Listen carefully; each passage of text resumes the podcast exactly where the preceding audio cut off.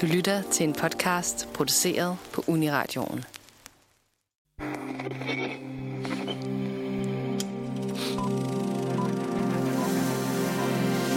Siden 2008 har kongen af blockbusteren været The MCU, altså Marvels cinematiske univers. Og nu indtager de de danske biografer igen med Black Panther Wakanda Forever.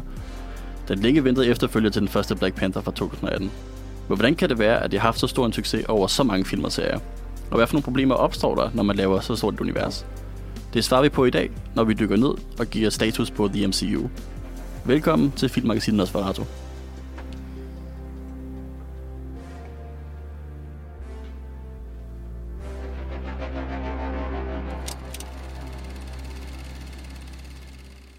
Ja, hej og velkommen til. Uh, I dag så snakker vi så om, om Marvel, som vi lige hørte i introen her. Uh, og det er jo sådan en, en, en, lidt, en, et, et sjovt emne, tror jeg. Vi har også snakket om det et par gange her på Nosferatu, fordi at Marvel er konstant aktuelt.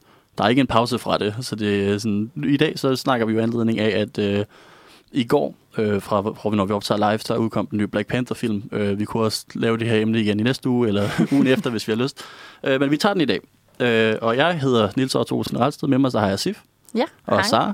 Hej. Og I er begge to øh, nye her øh, på, på Nosferatu og Uniradioen. Så jeg, jeg Sif, du har lavet lidt radio før måske? Ja, en lille smule. Jeg er også øh, over på øh, musik på Uniradioen om fredagen.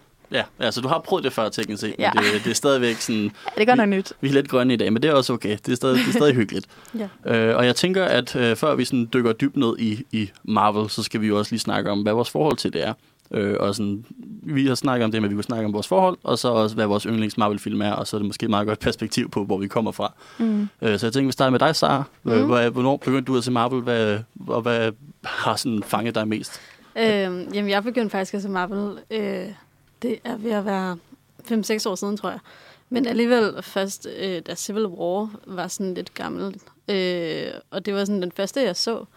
Så øh, det var sådan lidt underligt at komme ind, og øh, de gode, troede jeg jo, så var de lige pludselig imod hinanden, og sådan, hvad sker der? Er det ikke meningen, de skal være på hold sammen, og hvorfor er alle så sure? Og sådan, Ja. ja, men, øh, og så, lidt lektier øh, der, ja. Ja. præcis. Så var jeg sådan, okay, det kan også være, at man skal starte fra starten af, ikke? så jeg så øh, især op til, at øh, Infinity War og Endgame mm. skulle ud, så så jeg alle de første i det sådan fase 1-agtigt. Og så øh, sprang jeg ligesom fase 2 over, for jeg gad ikke se efterfølgende. og så så jeg sådan øhm, øh, Civil War nemlig igen, Doctor Strange og Guardians of the Galaxy og sådan noget. Og så min favorit har nok været den første Black Panther. Ja. Bare fordi, at det var sådan lidt fedt at være ny i universet, og så kom der et eller andet lidt nyt, sådan, der ikke var blevet lavet så meget før, men blev introduceret til hele sådan, Wakanda-universet og øhm, til T'Challa. Og, Ja. Mm. Så du er faktisk kommet ind i universet på samme tid, tidspunkt som Black Panther, ikke? fordi han blev først introduceret i Civil War.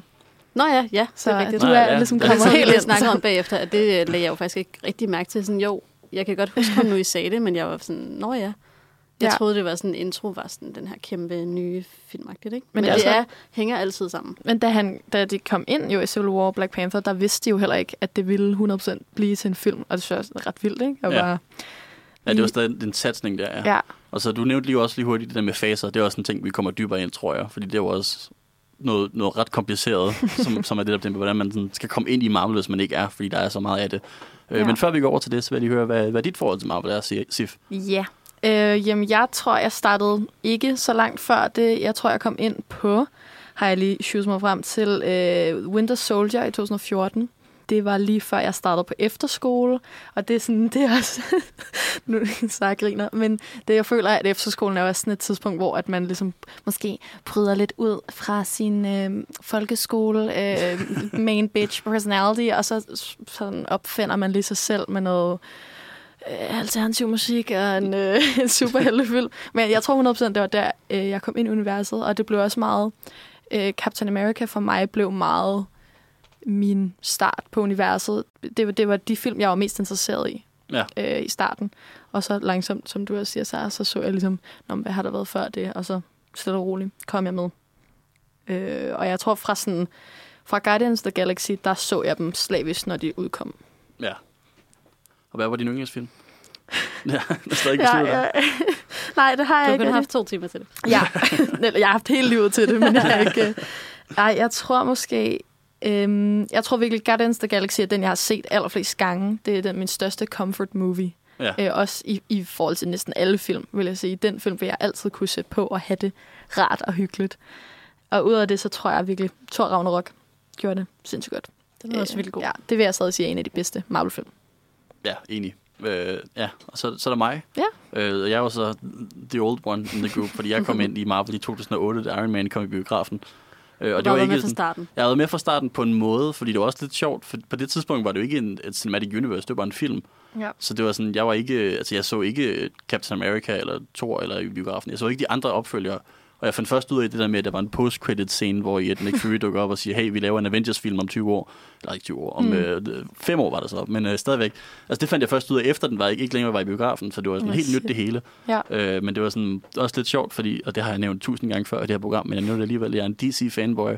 Og det var det samme år, som The Dark Knight kom ud, så det var også lidt en, en mærkelig satsning at lave sådan en helt anderledes superheltefilm, Mm. men som så alligevel var ret kaptiverende. Altså virkelig sådan, okay, det er noget nyt, det er noget sjovt, det er noget spændende, som jo altså det, de har bygget resten af cinematiske univers på, vil jeg sige, at den her struktur, de opfandt i Iron Man. Mm. Øhm, Men altså, også det er ret interessant at sætte de to film og over for hinanden, ikke? fordi de handler jo begge to om den her sådan meget, meget rige Ja. yeah. øh, philanthropist-type, Ja. men så går i altså, fuldstændig forskellige retninger. Ikke? ja, absolut, ja. Det er sådan helt genremæssigt forskellige. Det er ikke så sådan lidt realistiske tone, hvilket Ja. måske også lidt anderledes for superheltefilm, der kom før, Ja, men stadigvæk sådan tonemæssigt meget anderledes. ja fuldstændig. Øh, og så lidt apropos øh, den film, så er min yndlings Marvel-film, det er Iron Man 3, øh, som er en, en film, som mange hader.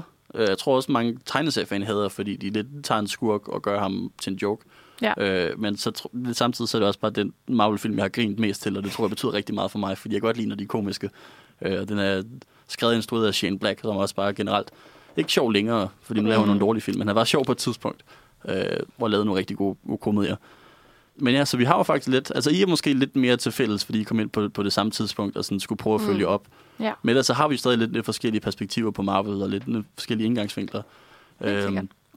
Og nu, altså det, det, vi vil snakke om i dag, er jo sådan igen, det er lidt at give status på Marvel og sige, hvad, hvad foregår der? Hvordan kan det være, at Marvel har været så succesfuldt over så lang tid? Og så, så i virkeligheden også det, som vi kommer til at snakke om lidt senere, også det her med, at vi alle sammen lidt har haft en følelse af at melde os lidt ud af Marvel igen. Er ikke det, vi bliver enige om? Mm. Jo. Øh, så det kommer vi nok også til at snakke om. Altså, hvorfor er det, at Marvel lidt begynder at falde nu, og ikke er lige så spændende. Øh, og så til sidst, så, øh, i det sidste del af programmet, der ender vi også med at snakke om den helt nye aktuelle Black Panther-film, som du har været inde og se, Sif. Ja, det har jeg. Så det bliver også rigtig spændende, for jeg har ikke set den endnu, så jeg glæder mig også Det til at høre, hvordan den er. Ja. Og så snakker vi lidt om, om Marvels fremtid.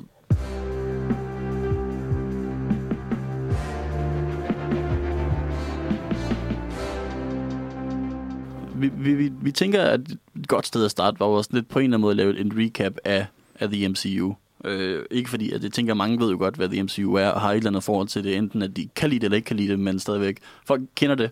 Ja. Øh, men når det er så stort, og når vi gerne vil snakke lidt mere i detaljer om det, så giver det meget god mening at sådan, altså bare, bare recap det, øh, og sige, hvad, hvad, hvad, betyder en fase? Hvad, hvad er det? øh, og det var dig, der bragte mig op, så altså, hvad, hvad er en fase? Kan du måske snakke om det? Øhm, jamen, øh, jeg har forstået det, for jeg har også haft lidt svært ved at finde ud af, for jeg troede bare, det var fase 1 var alle de første film, fase 2 er alle de næste film, og fase 3 vil være de tredje film. Mm. Og det er jo ikke sådan. Nå, okay, men jeg forstod ingenting. Nu forstår jeg, altså du mener for eksempel den første Captain America Ja, ja, hører okay, til ja. i første fase. Nå, ja. det er fordi, Captain jeg, America jeg 2. snakker første film, og så sequels, og så øh, sequels Okay, på sequels. til hver person, ja. Ja, Ja, men det troede fordi- jeg men- var. Men Iron Man 2 er også en del af fase 1, ja. Ja, Ja. det er det. Og at øh, nogle af dem har jo også først fået origin stories efter ensemblefilmene. Ja, og så jeg tror nemlig, I bliver nødt til at hjælpe mig lidt, for jeg fandt ud af, uh, The Infinity Saga, som er fra fase 1 til 3, Ja. ikke? Ja. Til og med 3, ikke? Så det er Iron Man til Avengers Endgame. Ja. Præcis. Og det giver super god mening, da jeg så sad og læste om det, men jeg vidste, jeg tænkte, hvad handler faserne så om? Altså om hvad hver, altså hvad der kendetegner Ja, fordi hver hvorfor fase. slutter fase 1 for eksempel ved Avengers? Er det så fordi, at de laver en stor ensemblefilm, og så starter fase 2, ligesom? jeg, jeg tror, det er sådan lidt, når man kigger på de film, der er, og det, det, det er svært at, at snakke om, øh, uden, uden det visual aid, vi selv har, hvor vi har faserne listet op her. Mm. Men det, det giver meget god mening, at, at fa- fase 1, der slutter du på Avengers, fordi der var det sådan, der skete et, et paradigmeskifte. Og så kommer du så til, til den næste, hvor den så sjovt nok ikke, fase 2 slutter ikke på Avengers Age of Ultron, mm-hmm. som er toeren, slutter på Ant-Man, hvilket er lidt mærkeligt. Mm. Mm. Men det er så... Men det kan så... Ant- Ant-Man er måske et paradigmeskifte der, det ved jeg ikke. Det var, Ja, at det måske er sådan en intro til øhm, ja, en ny karakter, tænker jeg, fordi at, at så starter man ligesom på... Ja, det er så sjovt, for så kommer Civil War, der er så den næste film, og du ved ikke, hvorfor slutter Ja. man ikke der? Men Så det, det, starter tror, man man bare fordi. Civil War vel også lidt starten på en konflikt der, ikke? Det kan man jo, altså... Det kan Jo. man godt sige, jo. Jo. Så, så det er måske også derfor, så siger man, okay, så fase 3, det er så Civil War til øh, Endgame, så det er der, hvor konflikten starter, og så trapper vi også lidt op med, at den har den her øh, skurk, der går over Thanos, Mm. som, øh, som vi faktisk også snakkede om på det sidste program, med, med skurkeprogrammet her på, på Nosferatu, øh, men vi så igen snakker lidt om, og måske, jeg, jeg er lidt mere positivt stemt over for Thanos, end de var. Jeg kan godt lide ham som skurk. Øh, det er jo så, men, men man skal godt Jeg synes bare, han er program. mega sej. Jeg synes også bare, han er sådan ret spændende lavet på en eller anden måde. Altså Thanos? Thanos, ja. Jeg, jeg synes også bare, at hans ark, altså sådan, det talte vi også om i skuggeprogrammet, men hvad er grunden til at gøre noget ondt? Altså, jeg synes jo ikke, han er ond, eller sådan, det er, en- du ved, Nej. han vil jo, han vil jo gøre det, han gør lige for alle. Altså, han er jo Ja. ligeglad, når han laver snappet, så kunne han også godt selv dø i det. Altså, det er jo sådan en Ja. neutral, men nu går vi også ahead of ourselves. Ja. men, øh, Nu bliver det meget nørdet. det er fordi, jeg, jeg prøvede lige at se om... Altså, men jeg tænker også, man skal se dem, ligesom du sagde, meget som om, at fase 1 er ligesom etteren, filmen, fase 2 er toeren. Altså ikke som i, at det er film 1 og 2, men, men i forhold til den ark, der er, ikke? At man bliver præsenteret for noget, og så kommer Mm. nogle nye udfordringer, altså sådan, som mere Ja. som en form for Ja, så er berettermodel. Udvikling, ja, præcis. Det er sådan en form for sæson af tv nærmest. Ja, Altså, Nå hvor, ja, hvor, ja. hvor filmen er individuelle episoder, der alle sammen Ja. op til. Og så er Avengers-filmen jo så lidt, i hvert fald klimakset, hvis det ikke er den sidste episode i sæsonen, men Mm. stadigvæk sådan, det er der, hvor så runder vi historien af. Mm. ja. Og så var de sådan, huh, vi har glemt lige, at vi også gerne vil introducere den her karakter. ja. Så jeg føler i hvert fald det med Ant-Man, det er sådan, åh oh, fuck, vi vil faktisk Ja, ja, rigtig gerne have ham med i Civil War, så vi sådan, Ja. uh, putter ham lige herind. Men han var mega nice i Civil War. Jeg kan huske, at, som sagt var det den første, jeg stod. Ej, hold op. Var det den første, jeg så, og jeg var sådan, what? Han bliver jo kæmpe, og så st- alle Ja. ja. kæmper bare omkring ham. Hvorfor og er jeg han. Ant-Man, han bliver Ja. stor? Det kan ingen mene. Nej, men What? Men, men hvis vi starter med at lige dykke ned i, i fase 1, øh, Mm. bare for at sige sådan, okay, hvad skete der der, og hvad kunne det?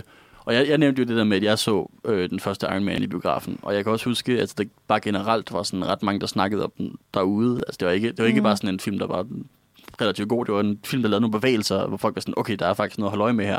Ja. Og så igen også det her med, at jeg, jeg tror, du skrev i avisen nærmest, det her med, at der er en post-credit, hvor I der siger, der kommer en Avengers-film på et tidspunkt, fordi det, dengang var det jo ikke, man sad ikke på Twitter, det var nogen, der gjorde, men det gjorde jeg ikke, som så gammel jeg nu var der. Så det var sådan, altså, folk rapporterede på det her med, uh, der, der sker noget stort og noget nyt. Ja. Øh, og så opfølger de det så med uh, Incredible Hulk samme år, som ingen kan huske, fordi den er ikke Ja. særlig værd at huske. Nej. øh, og og det, det, det, er som om, at det nogle gange er lidt overraskende, at Marvel har klaret sig så godt i forhold til vores fa- fase 1 i virkeligheden er, vil jeg sige. Øh, altså i hvert fald ja. Ja. de opfølgerne af, af Iron Man, som jo netop var lidt et hit. Altså, I havde også set fase 1-filmene, hvad? ja, de var ret nice alle sammen, synes jeg. Nu er Fordi jeg, ja, jeg kunne godt lide, at øh, vi blev introduceret for nogle ret stærke personligheder. Øh, Iron Man og Captain America især jo. Men jeg synes også, sådan, Thor var ret sjov, og jeg synes, sådan, alt det her øh, historieaspekt var ret nice. Ja. Og Loki er en ret nice skurk. Ja, det er rigtigt, Øh, ja. men sådan også en anti... Kan man kalde ham en anti Det er så... ja, det tror Det jeg er faktisk er den originale Nu- antihelt. Nogle gange er han også skurken, ikke? Men, Jo. øh, Jo. det er det. Altså, han er skurken i Avengers. Jeg prøver at tænke på alignment, men altså, han er virkelig sådan neutral, fordi han kun i sandhed gør ting, der er gode for ham selv. ja, ja, han Ja. er mega Eller nok. hvad han befinder rigtigt i situationen. Altså sådan, han følger ikke loven, han føler ikke, hvad der er moralsk godt eller dårligt. Han følger, hvad han selv... Altså sådan, Ja. Det er meget Sit eget lille kompas derinde Præcis. Altså, jeg tror, jeg synes, det fase 1 kan... Altså, første, jeg kan godt lide, at allerede i første Iron Man bliver der sat det her i søen, som er et, en konflikt, som, som går helt ind til slutningen, som handler lidt om, er vi egentlig onde, eller er vi gode? Altså, fordi det der med, at han selv opdager, hvad hans egne våben, som... Altså, altså hans, hans teknologi, som han opfinder for at være god, den Ja. ja. bliver ond. Eller sådan, at der er Ja. ligesom den her dualitet i, for hvem er vi gode, og for hvem er vi onde? Ja, hi- historien er, at Iron Man, øh, Tony Stark, han tjener penge på at, at sælge våben, og de våben så bliver solgt til de onde, ja. Ja. han så selv bliver sprunget i luften af dem, og det så er hans origin story. Præcis. Og det synes jeg bare, det, det ser vi jo mange øh, gange, også øh, i, i Age of Ultron for eksempel fra fase 2. Det er jo nogle af de samme temaer, hvor at øh, de bygger den her øh, AI, som skal hjælpe dem med at bekæmpe det onde i verden. Og det, den her AI så analyserer sig frem til, er, at det er faktisk Avengers, der er de onde, fordi de forårsager mest skade på jorden. Og at de ligesom trigger, at der sker mange onde ting. Så jeg føler, at det er ligesom en, en konflikt, der bliver sat i søen, som de vender tilbage til i alle faserne. Ja, der er sådan en anti-held-tematik, der løber igennem Ja, marvel eller, eller i hvert fald ja, sådan en... Hvad er det, der gør, om vi er gode eller onde? Altså sådan, det er vel bare øjnene, der ser på det, ikke? Altså Jo, jo, og for vi holder jo også med øh, alle dem, vi ser, eller det ved jeg ikke. Det, Ja. yeah. Man får jo en anden slags øh, relation. medfølelse ja, og Ja. ja. relation med dem alle sammen. Og jeg kan da huske, altså, at øhm, i alle de sådan andre, på øh, vores program om skurke og helte, øhm, at jeg var sådan, alle, de, alle skurkene var bare de sejeste. Det er typisk Ja. ja. dem, der ser sejst ud. De har de sejeste våben, de har de sejeste kræfter. Øhm, de, og så bliver man bare fan af dem, egentlig. Ja, det er rigtigt, ja. Mm. Ja, det lige Incredible Hulk føler jeg generelt bare er sådan den svageste. Der er heller ikke en Ja. særlig stærk skurk i den. Nej, Det er bare Nej. sådan en Hulk, men han er endnu større. men det er Mm. vel også den første, eller den eneste sådan hovedkarakter, de har skiftet ud. Men det er rigtigt, og der, der er også lidt igen det her med, at de, de lavede jo også, jeg tror, Iron Man og Hulk på samme tid. Så jeg tror også, det var der, hvor de fandt ud af, at Hulk ikke virkede så godt som Iron Man. Ja. Og så satte de mere på det. Øh, og så når man så endelig kom til Avengers, hvor det så, ja, så recaster de så, hvad var det? Øh, Øh, hvad hedder han? Øh, Mark Ruffalo spiller den nye. Ja. Jeg kan ikke huske, hvad han hedder. i den og det er sådan en kæmpe stor skuespiller, men jeg blanker ja. Også bare lige på navnet af ham alligevel. Altså, jeg synes også, Thor er en ret svag film. Jeg føler personligt, at de ikke ved, hvilket ben de skal stå på. Ikke? De har ja. nu etableret Iron Man. Han er den sjove, du ved, stor i slaget. Det går ofte godt for ham, og selv når det ikke gør, så skal han nok ende med at komme ovenpå igen. Ikke? Og så er det Captain America, som jeg ved godt kommer. Den kommer samme år. Men han er ligesom den renhjertede, den ydmyge og på den måde. Så de er lidt, jeg føler, at de har svært ved at finde ud af, hvad er det for en arketype Thor er. At han, altså han er jo en gud. Tager han sig selv meget seriøst, eller er han sådan lidt selvironisk? Og jeg føler ikke helt, de rammer den i den Nej, første. ja. Men det han er også, også meget hyggefætter-typen. Eller sådan, det bliver han i hvert fald me- mere og mere, jo flere film, der bliver lavet. Ikke? Ja, det altså, det. Så er det vi- virkelig tydeligt, at Iron Man og øh, Captain America er dem, de fokuserer på, som det er ligesom hjernen og hjertet af Marvel. Ikke? Og så tror jeg, kan være sådan en comic relief.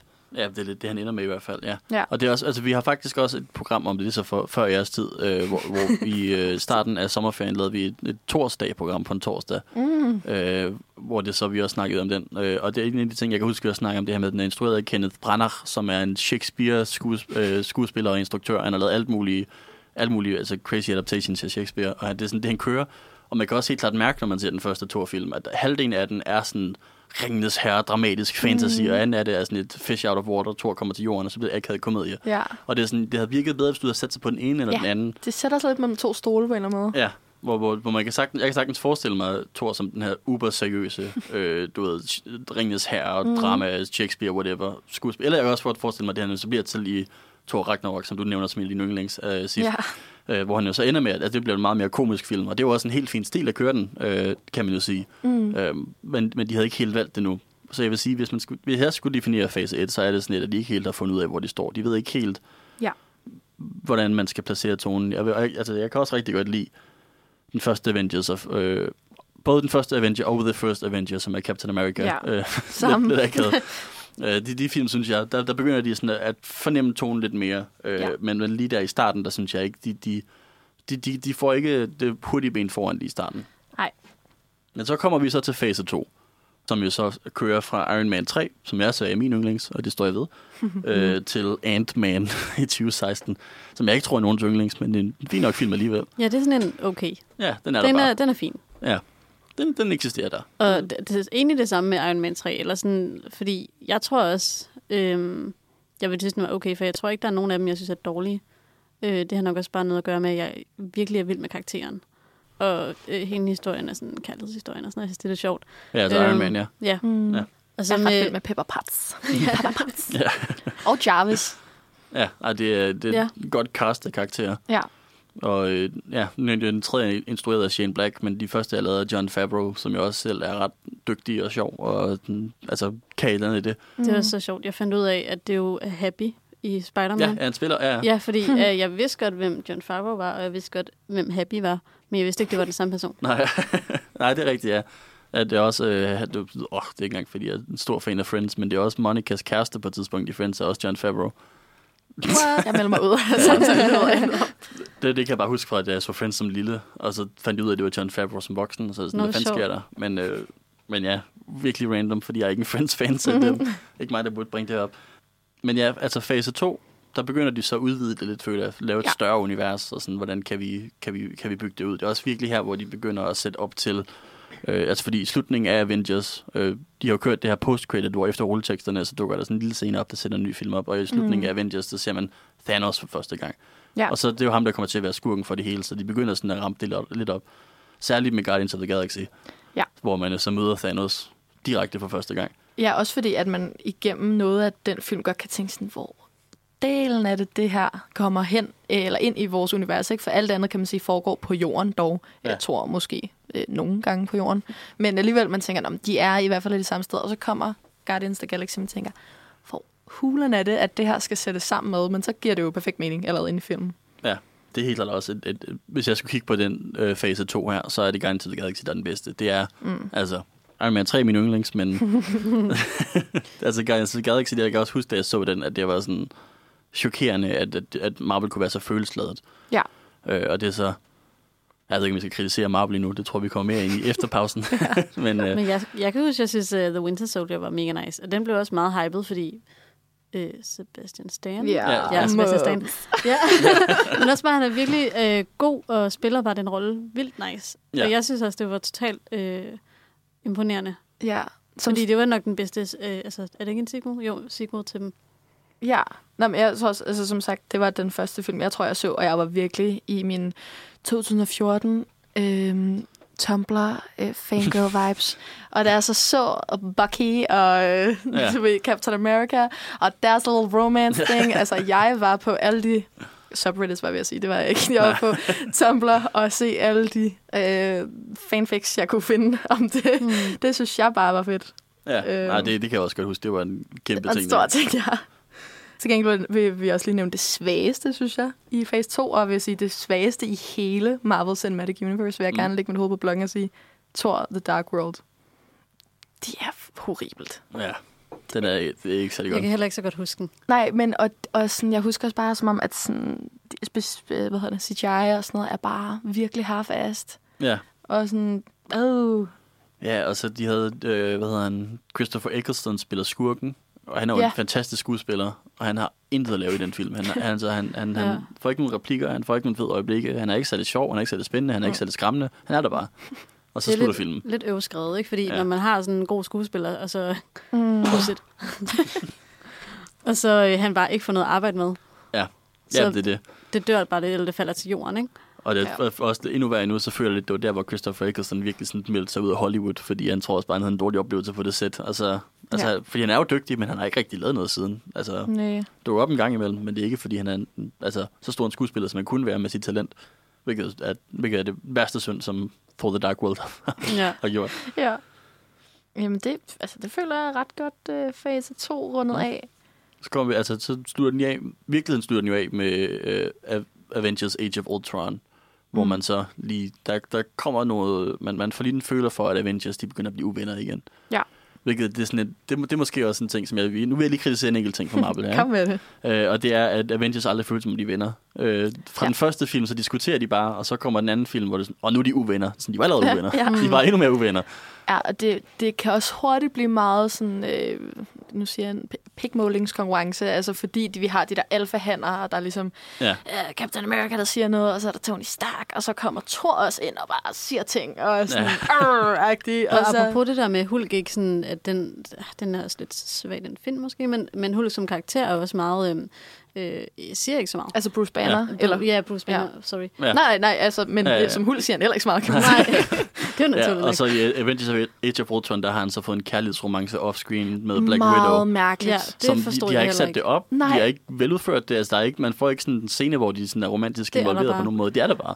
Det er Så pludselig. er det sådan, nå okay. Og så står de op igen, og så er det sådan, nå okay. Og så er det det. Ja. Og det, det, er sådan, det, det, det er der, hvor at Marvel ender med at være på det, sådan, det mest følelsestomme for mig Ja. af Age of Ultron. Den, den, den gør bare ikke rigtig noget af det, som man kunne have gjort, når man har så godt et ensemble cast af karakterer og skuespillere. Helt sikkert. Men jeg, jeg føler faktisk også måske, at de godt ved det der, fordi det i Thor Ragnarok, nu for at rykke lidt videre, men der havde de jo de der jokes omkring den måde, øhm, Black Widow og sådan prøvede at karme Hulk i den her scene, hvor the sun's getting real low, og sådan noget, og så prøvede øh, Thor at sige det, og det føler jeg faktisk var lidt en kommentar fra Marvel ved at være sådan, ja, det var Ja. måske lidt weird og Ja, lidt forced. Øh, Ja, de ender med at lave nogle jokes baseret Ja. på... Ja, Det synes jeg faktisk var ret, ret fint måde at rette op på det. det er rigtigt nok, ja. Jeg Og tror det, ikke, jeg kan se den igen, den rigtige scene fra, den, fra Age of Ultron, at grine lidt. Men, ja, men fordi så, nu kommer vi så lidt, for du kommer på øh, Thor Ragnarok her, som er en del af Ja. fase 3. Og når jeg bare lige kigger på dem sådan overordnet, så føler jeg, at fase 3 er den, den stærkeste fase, de har haft. Så stærk. Men Altså- den er også den længste, eller den, Det er det, ja. der er virkelig meget. Øhm, Fra Captain America Civil War og hen, hen, hen til Endgame og Spider-Man uh, Far From Home, ikke? Og det er faktisk kun tre år. Og det er kun tre år. Helt vildt. Men det kommer så nok også lidt ind på øh, senere. Men der, jeg føler også, at det er blevet mere og mere, de skyder bare øh, ting ud nu. Altså, det er blevet slemt nu, men der er lidt starten på, at de laver bare film Ja. øh, i massevis. Ja, ja det, det, er sådan, det, det bliver, de, de udvider, mm. Mm. øh, så, de, så de, de skal hele tiden lave mere og mere og mere, fordi mm. at folk køber jo billetter til det uanset hvad. Så det, er jo- det er jo sådan en klart ja, eskalering, som du siger. Ja. Og her er de jo også blevet store. Altså her ved man helt klart, hvem Marvel er, hvem karaktererne er. De har ligesom etableret Ja. øh, the For base. real, for real. Ja. Og selvfølgelig også, at de begynder at komme mere ind på de her sådan lidt karakterforhold. Ja. Øh, og det er så måske også, hvis vi skal øh, udvide det lidt mere, så vil jeg også gerne snakke om, sådan, hvorfor er det, Marvel har været succes, så, så succesfuldt, hvorfor det, de bliver med at lave film, der tjener penge, og, og det er sådan noget. Og det er jo det her med, at de altid har nogle helt fantastiske skuespillere, der spiller nogle ret gode, mm. øh, altså i hvert fald helt, helt super karismatiske skuespillere. Det er altid sådan, altså det er ikke altid dygtige skuespillere, der kan spille skuespil, men skuespillere, som man sådan kan lide at se på skærmen, de er altid Ja. karismatiske, og så har de altid nogle sjove roller, og så er der altid god action. Ja. Og jeg føler virkelig, det er i den her fase, hvor I, at de så begynder at have... Øh, altså, du ved, nu har de på en eller anden måde fået et, et, et eller andet form for kvalitetsstempel, selvom de også nogle gange har fejlet et par gange i løbet af det, så de sådan, man forventer noget, når man ser en Marvel-film. Ja. Og så begynder de virkelig bare at deliver på, okay, nu kommer der nogle gode forhold mellem karaktererne, nu, nu udvider det, nu gør vi det større, gør det mere spændende, vi sådan sætter, eskalerer plottet med Thanos, sådan, så det bliver mere og mere sådan, okay, hvad sker der nu-agtigt? Og de sådan virkelig rammer en, en tangent, som, som altså, ja, jeg føler virkelig det her, de, de finder ud af, hvad de vil gøre med det. Ja, altså det er virkelig the glory days, ikke? Også, jamen, og for jeg husker også meget fra den her fase, at være øh, meget imponeret som filmseer om, hvor intricate det her univers bliver skabt. Og alligevel, selvom, nu har vi lige sagt, der kom er jo 1, 2, 3, 4, 5, 6, 7, 8, 9, 10, 11 film på tre år.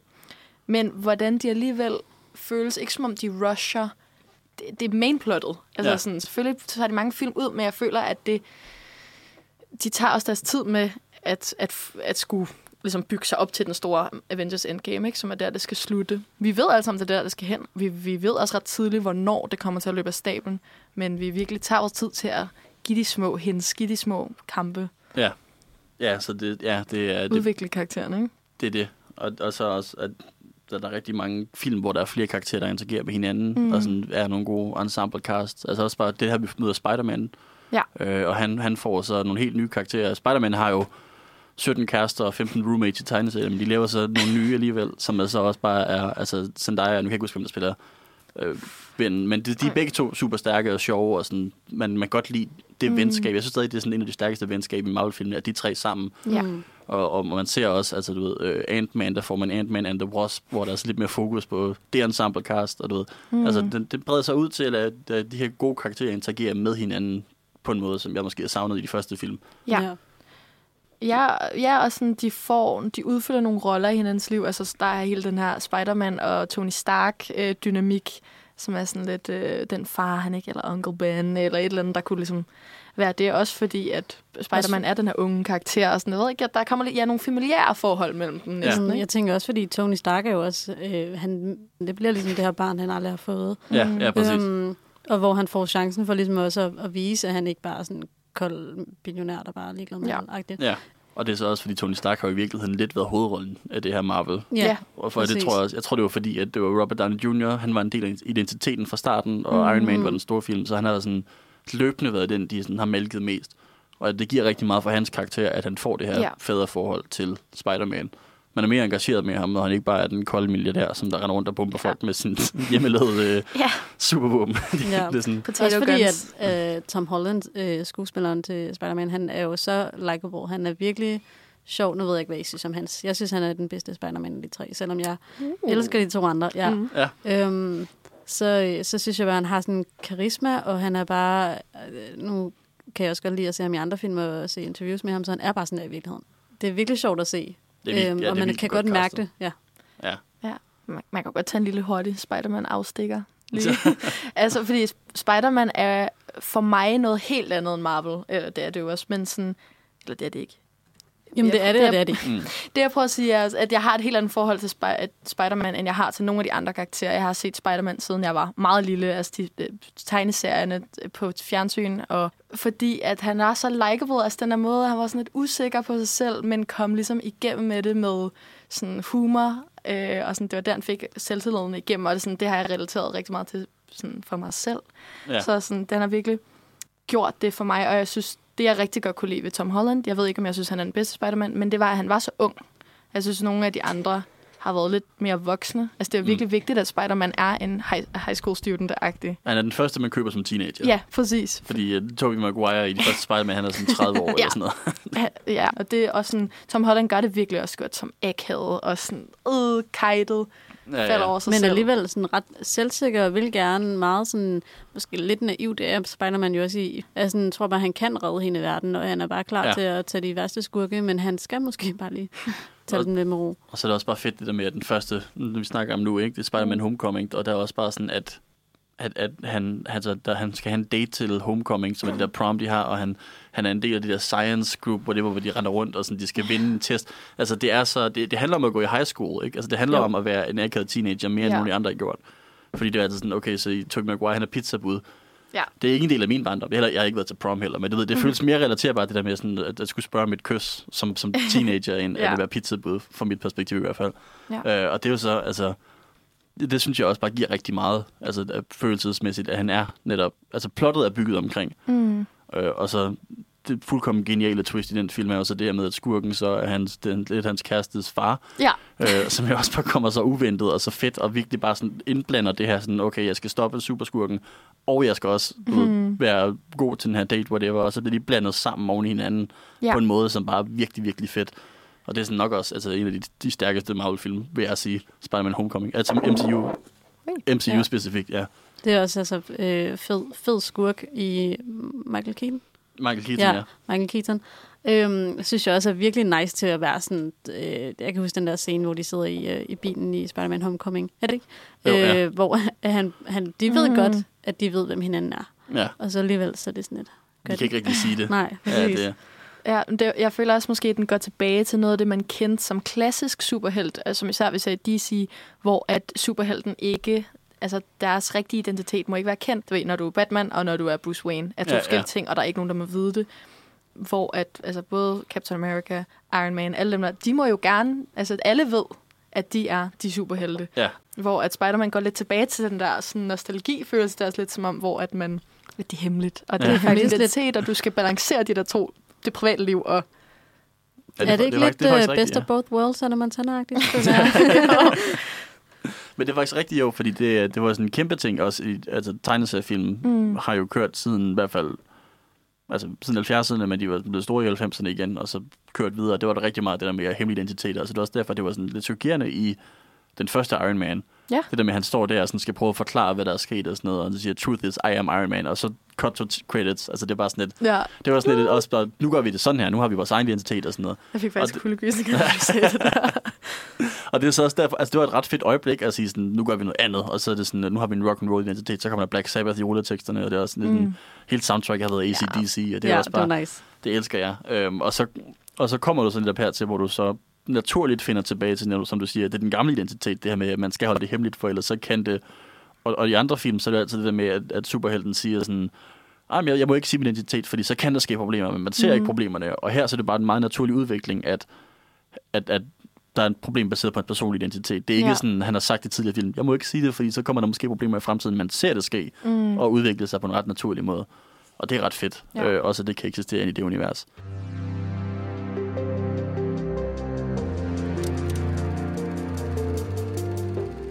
Skal vi måske snakke også lidt mere om sådan universet generelt? Øh, fordi nu har vi jo efterhånden tre faser af film med lidt forskellige sådan, identiteter, og vi har også snakket lidt om det med Thanos og sådan noget, men der er jo også et, et univers, et logisk univers med regler. Mm. Mm. Øh, og Men, altså, Jeg tænkte også, øh, fordi vi mm, nu har vi nævnt en masse af karaktererne, men vi har faktisk Ja. ikke snakket næsten om Doctor Strange, Ja, som det jeg tænker jeg føler også er virkelig øh, er, også introducerer meget af det her multiverse, øh, multivers. Ja, det er rigtigt, ja. Ja, Øhm, og i næste- Babbelab. Ja, præcis. det er den måde, ja. præcis. Øhm, og, og selvfølgelig Black Panther, hvor der også kommer hele den her verden med Vibranium og hvad det gør og sådan noget. Ja. Ja. Det synes jeg er ret spændende, fordi øh, jeg kan huske Doctor Strange, han var sådan et, øh, altså han er jo magiker. Altså det er sådan virkelig, det var alligevel noget nyt, Ja. da jeg så den. Og øh, jeg elsker Benedict Cumberbatch, han var virkelig nice i den rolle. øhm, Var det et øh, suk nej eller et suk ja? Det var et suk nej. jo. Ja, men og Det... det... beef? Nej, jo, men, og jeg synes faktisk, den første Doctor Strange, Strange var fin. Men det, jeg synes, det er bare sådan, det går lidt tilbage til en eller anden form for 2014 Benedict Cumberbatch cute sådan Sherlock-stemning, som jeg bare ikke føler, han har ikke det tække mere. Jeg kan ikke klare den karakter mere. Vi har set den for meget. Nej, det har jeg virkelig ikke.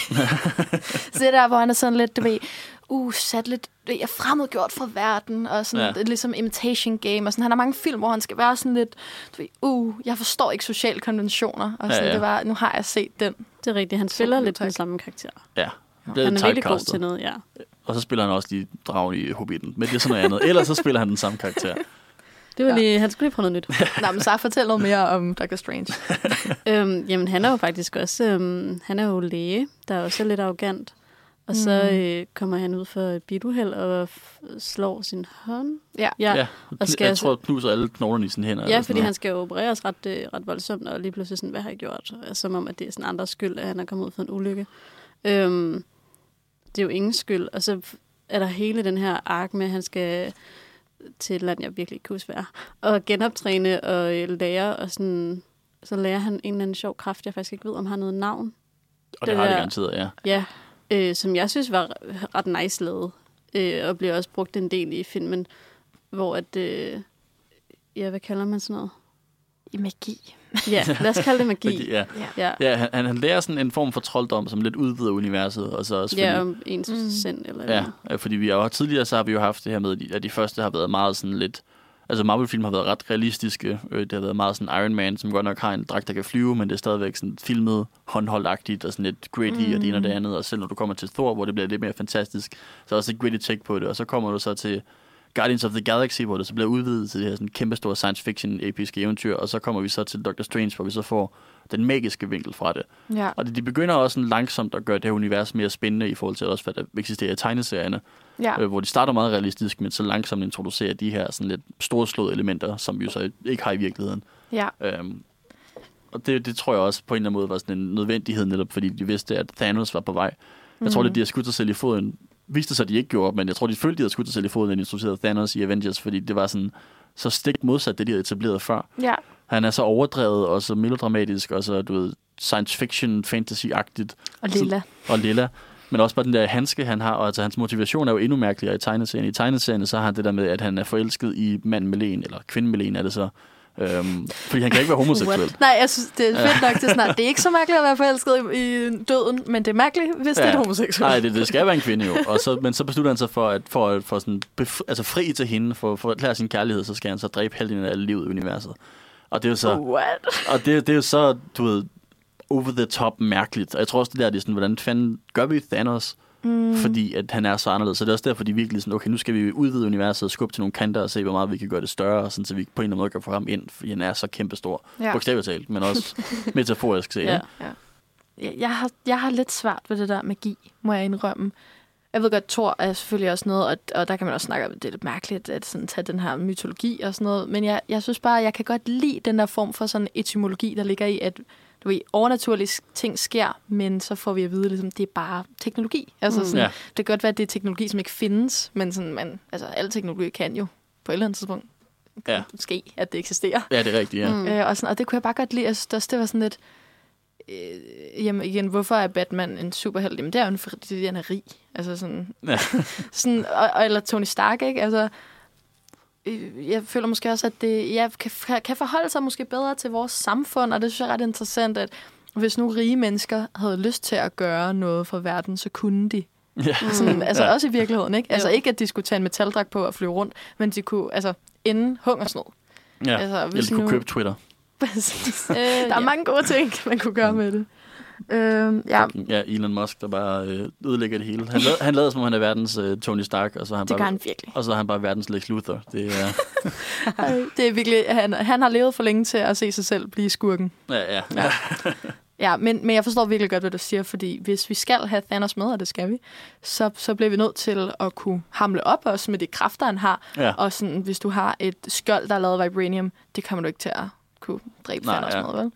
Ja, de skal have et større hold. Ja, ja. Så jeg tror virkelig også bare, at det... Og det, jeg synes, det ender meget godt med, at de også udvider det hele. Ja. Øh, på grund af Thanos. Øh, men jeg tænker, altså, okay, så overordnet set, hvis vi lige skulle runde af for den her del, ja, altså, hvad, hvad er sådan vores impressions af, den, af den, de første tre faser, ikke? Altså, hvad, hvad føler vi... Hvorfor var det, at det, det virkede så godt? Altså, jeg føler, at de er virkelig gode til at bygge deres karakterer op. Mm. Mm. Øh, nu snakkede vi, kan jo være, at vi skal snakke om universet lidt mere, men at bygge universet op, at man virkelig føler, at man lever i det, og det er jo også derfor, tror jeg, at det har fået sådan en kæmpe fanskare jo. Altså selv jeg, som aldrig nogensinde har læst i deres øh, comics, blev jo bare totalt øh, øh, reddet med, og Ja. synes jo bare, det er mega nice. Øh, ja, og så, Mhm. øh, og så det der med, at de har taget så god tid, det ved jeg ikke, det gør alligevel noget på mig, at jeg er sådan, de har taget så god tid til at udvikle og til at skabe, og jeg forstod det meste af det. Ja, ja. altså, der er alligevel noget, hvor at, at hvis du ser... Øhm, altså, de hænger jo stadig sammen, ligesom de også gør i dag. Man føler, man ikke kan, kan føle sig godt med, fordi de alle sammen hænger sammen. Ja, jeg tror også meget, at det, der er en tro på, at, det, at vi nok skal finde løsning. Eller sådan. Det, selvom de meget af det er negative og øh, ligesom konflikter og krig og alt muligt. De gamle karakterer, der er med i de her film, giver mig en eller anden form for sådan, det skal nok gå. Ja. også sådan i det virkelige liv, og det lyder virkelig mærkeligt, men det er også derfor, det for mig er meget comfort movie, fordi det virkelig, de kører jo helt, og det er også derfor måske de, øh, øh, du ved, mange filmfanatikere vil sige, at det ikke er, du ved, det er ikke filmkunst og sådan noget. Og det er det jo heller ikke, fordi det er det klassiske narrativ, ikke? Vi har nogle konflikter, og vi har, du ved, nogle personlige følelser og alt, alt det der, men til sidst så er der det bare op til sådan en, Ja. det skal nok gå, vi skal nok komme igennem det her. Ja, der, der er et eller andet sådan, det der med, at man ved, hvad man går ind til ja. i Marvel-film, som jeg virkelig tror er en stor del af succesen. At Helt man, altså igen, jeg, du- jeg har nævnt tusind gange på det her program, jeg er DC-fanboy, men du kan ikke forvente den samme kvalitet af en DC-film. Det er en satsning hver gang. Men mm. en. Marvel-film, der går du ind og sådan, okay, ja, i hvert fald god action, karakterer, jeg kan lide, plot, ja. Jeg forstår, øh, nogenlunde sjov. Det, er Ja. sådan, det, det, det får man bare en Marvel-film. Og apropos det der med at saste, så kommer jeg også til at tænke på, at jeg synes, det er et øh, mega kado, at man faktisk dræber nogle af de vigtigste karakterer. Ikke? Altså det, er- så må man diskutere, hvor godt det er gået siden, men Ja. ja. jeg synes alligevel, det er ret øh, modigt at øh, slå nogen ihjel, som har betydet så meget. Øhm, Ja, for, det er helt tidlige uh, Marvel Ja, præcis. MCU-karakterer, der sådan lige pludselig...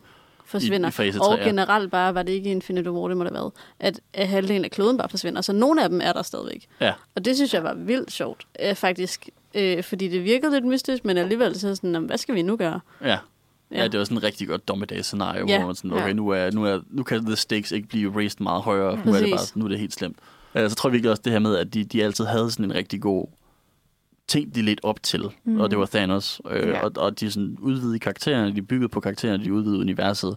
At det altid var sådan en rigtig god endepunkt for det her. Øh, altså, du ved, man hele tiden følte, okay, Thanos han svæver over det hele, han er sådan en stor skygge, og universet og karaktererne bygges op til det, og så kommer der så en konklusion på Endgame, som faktisk var tilfredsstillende. Mm. Øh, Avengers Infinity War Endgame er jo to sådan, altså, chokerende gode film i forhold til, hvor meget de skal slutte af på. Ja, og hvor meget det kunne gå galt. Ja, præcis. Det, altså, hvis de havde fucket op i de film, så havde, det jo, så havde MCU bare været død, tror jeg. Ja. Altså, det, det, de havde ikke kunne komme tilbage fra det, fordi de havde bygget op til det.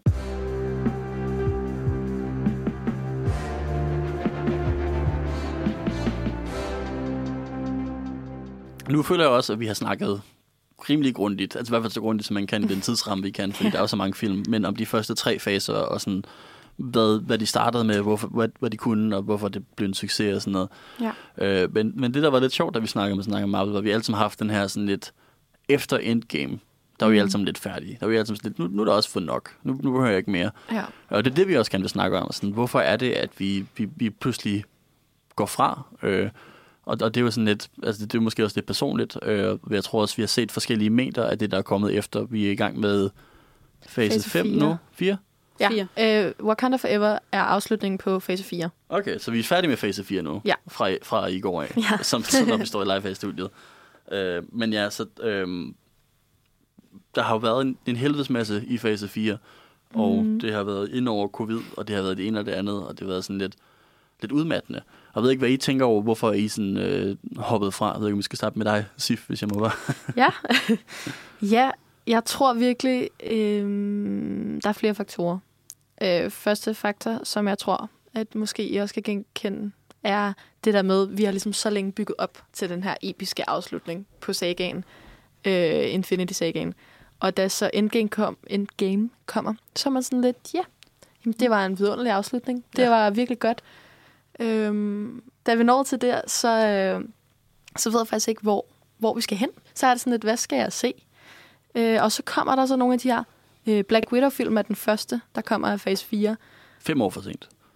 ja, ja, præcis. Fordi at det er ligesom på et tidspunkt, hvor at, at Black Widow-karakteren er sådan ret meget skrevet ud af universet. Ja. Og Og hun havde, hun havde været med siden Iron Man 2, men Ja. har bare ikke rigtig været en hovedrolle. Altså, de har bare sådan lidt skubbet hende ud i kanten. Og nu er de sådan, nu har vi en kvindelig hovedrolle, og det, Ja, det virker meget forseret, ikke? ja, Altså, er sådan lidt, det skulle lige, og det var fem år for, ja, fem år for sent. Det kunne I godt have gjort en del tidligere. Præcis. Og, så, og sådan har jeg det bare nu. Altså, så var det ligesom om, at alle de karakterer, som jeg også nævnte før, der var mange af dem, der forsvandt ligesom ud af universet, fordi de døde eller ikke gad være med mere. Altså, de figurer, der var tilbage, er måske ikke dem, jeg var allermest vild med. Ja. Ja, Altså, sådan, jeg savner lidt den gamle Iron Man, øh, Caps, øh, hvad hedder han? Captain Jo, America. Captain Captain America, America. sådan Captain Marvel, det er ikke den, jeg savner. Nej. Ja, men hvad, hvad tænker du så?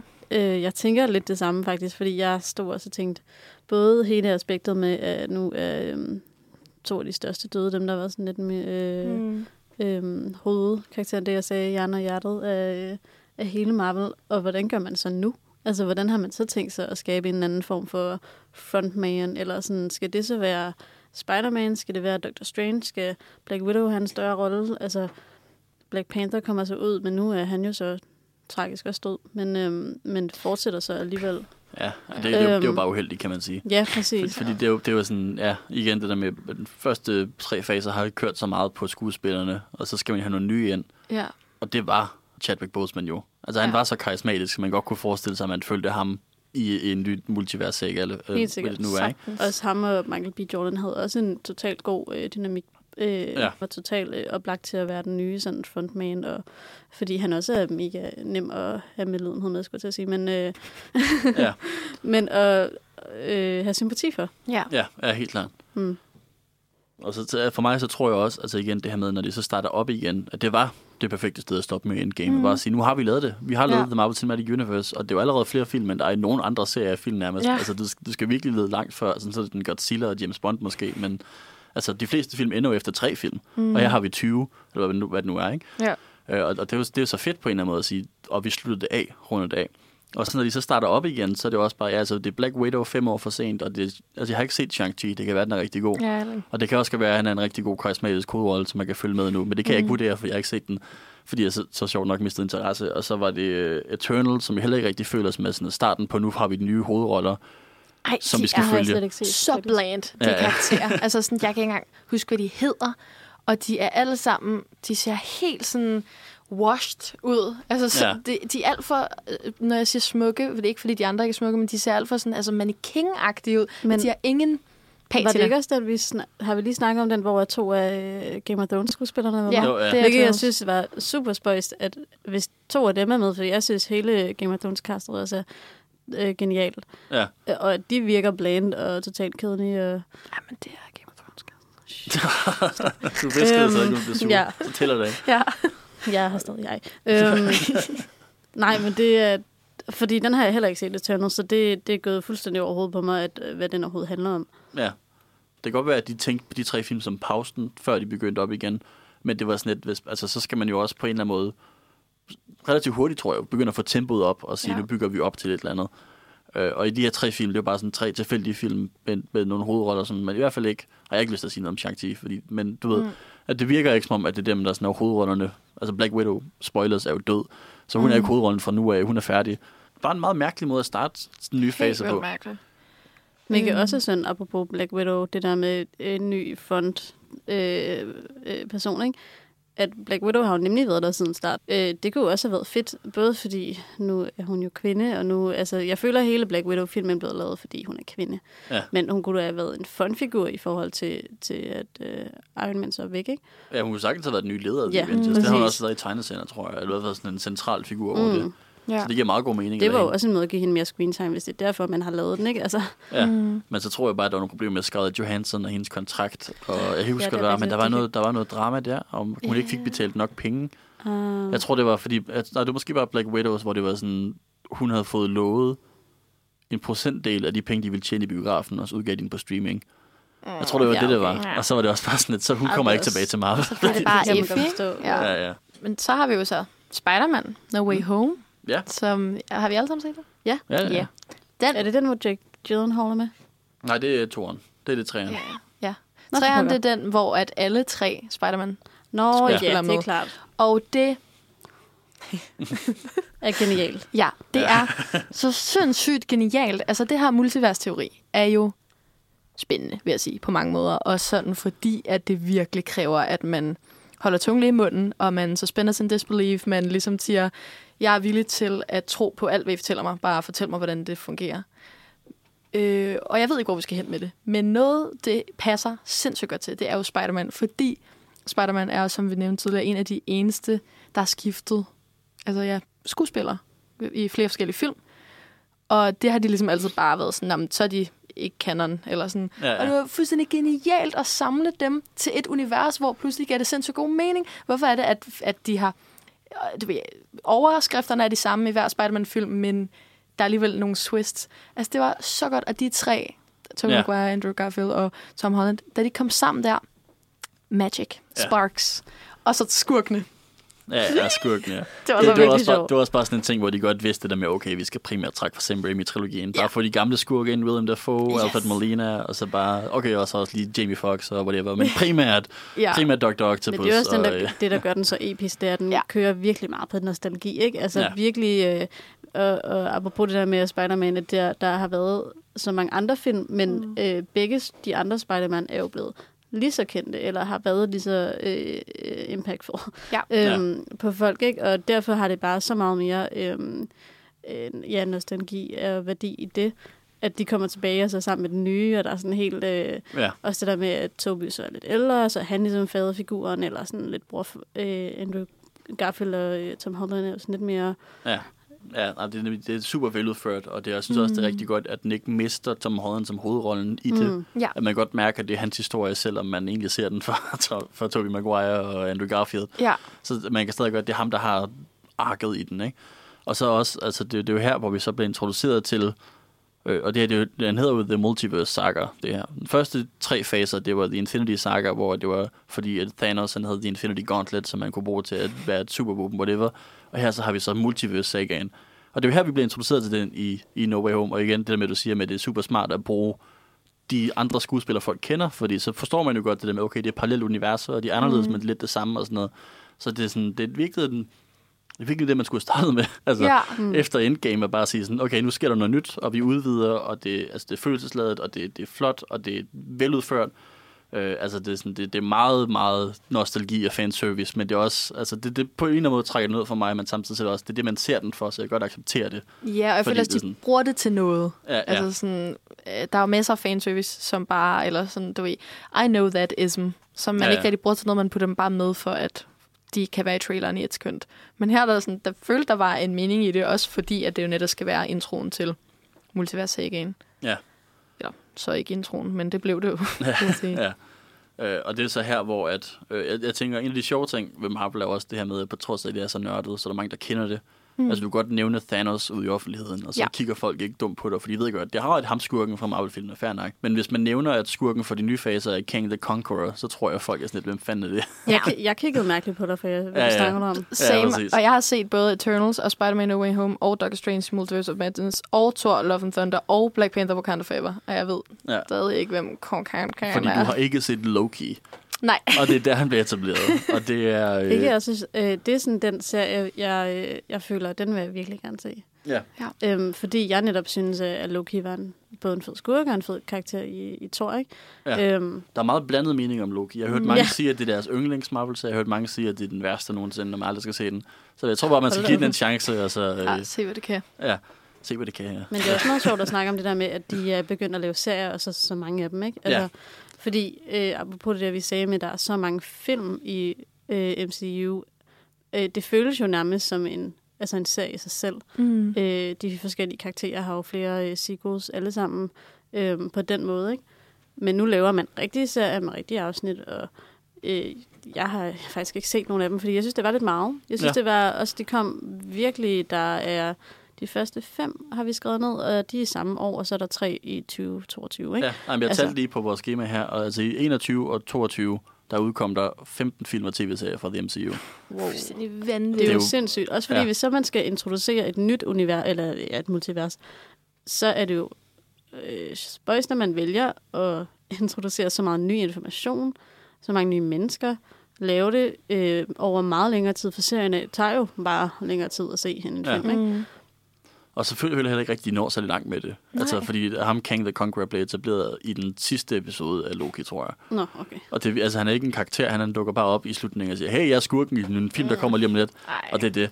Og det er sådan, Nice altså i forhold til... Ja, ja. Og det er, sådan, det er det der med, at der er frygtelig meget af Marvel i fase 4, og de har bare ikke rigtig opnået noget. Altså, de har ikke rigtig rykket noget frem, de har ikke etableret... Altså igen, de har teknisk set etableret Kang the Conqueror. Teknisk set. Men det, altså, når folk har blanke udtryk, når man nævner ham, så har de jo ikke gjort det godt nok i forhold til, hvor, hvor dybt investeret folk er i Marvel. Mm-mm. Og så føler jeg også virkelig, altså en anden diskussion, som vi ikke engang er gået ind i nu, som også er en spændende diskussion, er det med, er Marvel kunst, er Marvel altså film rigtigt? Fordi det er Martin Scorsese siger jo, nej det er det ikke, det er jo noget, Mm. det skal bare pakkes væk. Um, og, og jeg, jeg har det sådan lidt, altså okay, men der er jo folk, der har et kamera og peger på nogle skuespillere, så er det jo film. Så kan mm. vi diskutere, hvor kunstnerisk godt det er blandt andet. Men, men der er et eller andet, altså det skal i hvert fald ses i øjnene og tages for, hvad det er. Øh, og der er, der, Guardians of the Galaxy, vil jeg for eksempel sige, er, er kunstnerisk nok til, jeg vil kalde det en, ikke en kunstfilm, men du ved, sådan mm. en, en flot film, der har noget at sige, Ja.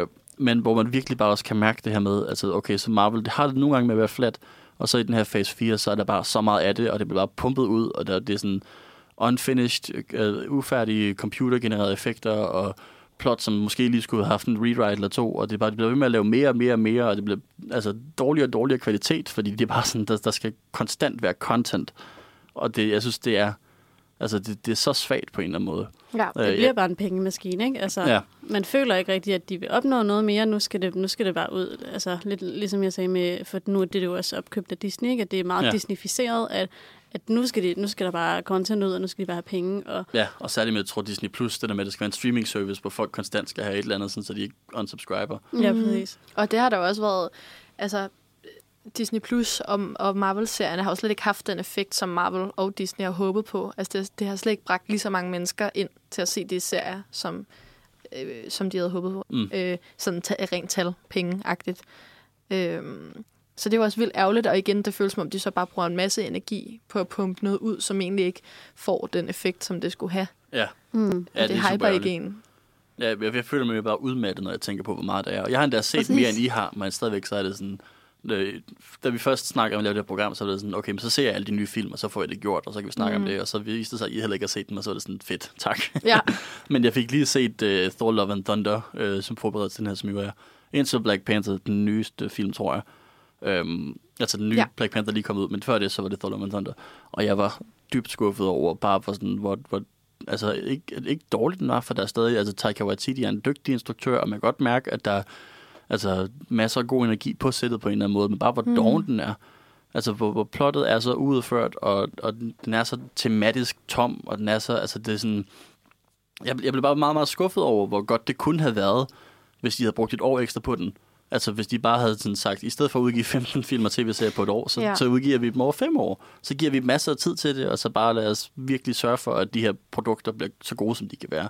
Og det føler jeg i hvert fald ikke, de gør lige nu. Nej. Det er også virkelig uheldigt, at den kommer efter, at den er øh, så dårlig, hvis den er så dårlig, som du siger. At den kommer efter øh, Thor Ragnarok, som Ja. er så, så god. Alle er, s- Ja. er faktisk Ja. næsten enige om, at det er den bedste. Ikke? Ja, det er det. Øhm, så den har jo også meget at leve op til. Og så øh, det, du siger, at den, den måske har, mangler en del øh, Ja. i både f- historiefortælling og... Øh, Ja. Ja, altså den er ikke, den er ikke skrækkelig, det er ikke sådan en altså, en dårlig film, det er bare det igen, man bliver virkelig frustreret, når man ser den, det gør ja. jeg i hvert fald. Ja. Fordi at man bare kan se, hvor meget potentiale den havde for at være, altså Ragnarok god, og det var den ikke. Nej, men nu sidder jeg også lige og kigger på billedet. Jeg så den sidst til premieren, så jeg havde lidt glemt, hvordan den var. Men når jeg sidder og kigger på billederne, så kommer det, it's coming back to me. Ja. Sådan, ja, den, ja, også fordi den der Jane-historie, var vi Ja. træt af den. Altså sådan, jo, og hun var på jorden, og sådan, der havde vi ligesom lidt glemt hende. Så sådan, skal vi virkelig... Det føltes som om, ja, præcis, de var sådan, fuck, vi skal ud med en ny Thor-film. Hvad gør vi lige her? Ja. Bladrer lige tilbage i bogen her. Hvad har vi? Hvad har vi? Hvad har vi? Okay, hende trækker vi op. Cancer. Fedt. Altså, det, er, Ja, ja. det er meget... Og, og det, jeg, vil have haft det fint nok med det, hvis det var mere veludført. Ja. Altså, så skulle man også lige have haft mod på at sige, okay, men så lad os lave en tragisk film om, om Ja, det. en, sådan, ja, en gravalvorlig. Ja, altså fordi man kan stadig godt være sjov og, og alvorligt, mm. men den tager sig aldrig sig selv alvorligt på noget tidspunkt, den film. Mm-hmm. Og det underminerer rigtig meget godt drama, som den egentlig kunne have haft. ja.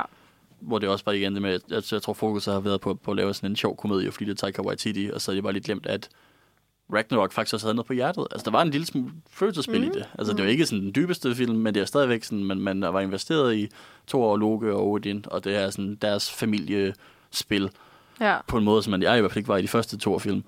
Øh, og og det, hvis de bare havde bragt den seriøsitet over til øh, den nye her, måske lidt mere, fordi det netop handler om, om, om en person, der har kraft, men stadigvæk bare sådan, altså, gør det, gør det alvorligt, ja. og så stadig have det sjovt med det bagefter, komedie ved siden af, så har det været en fin film, tror jeg. Så er der Doctor Strange. Multiverse of Madness. Ja.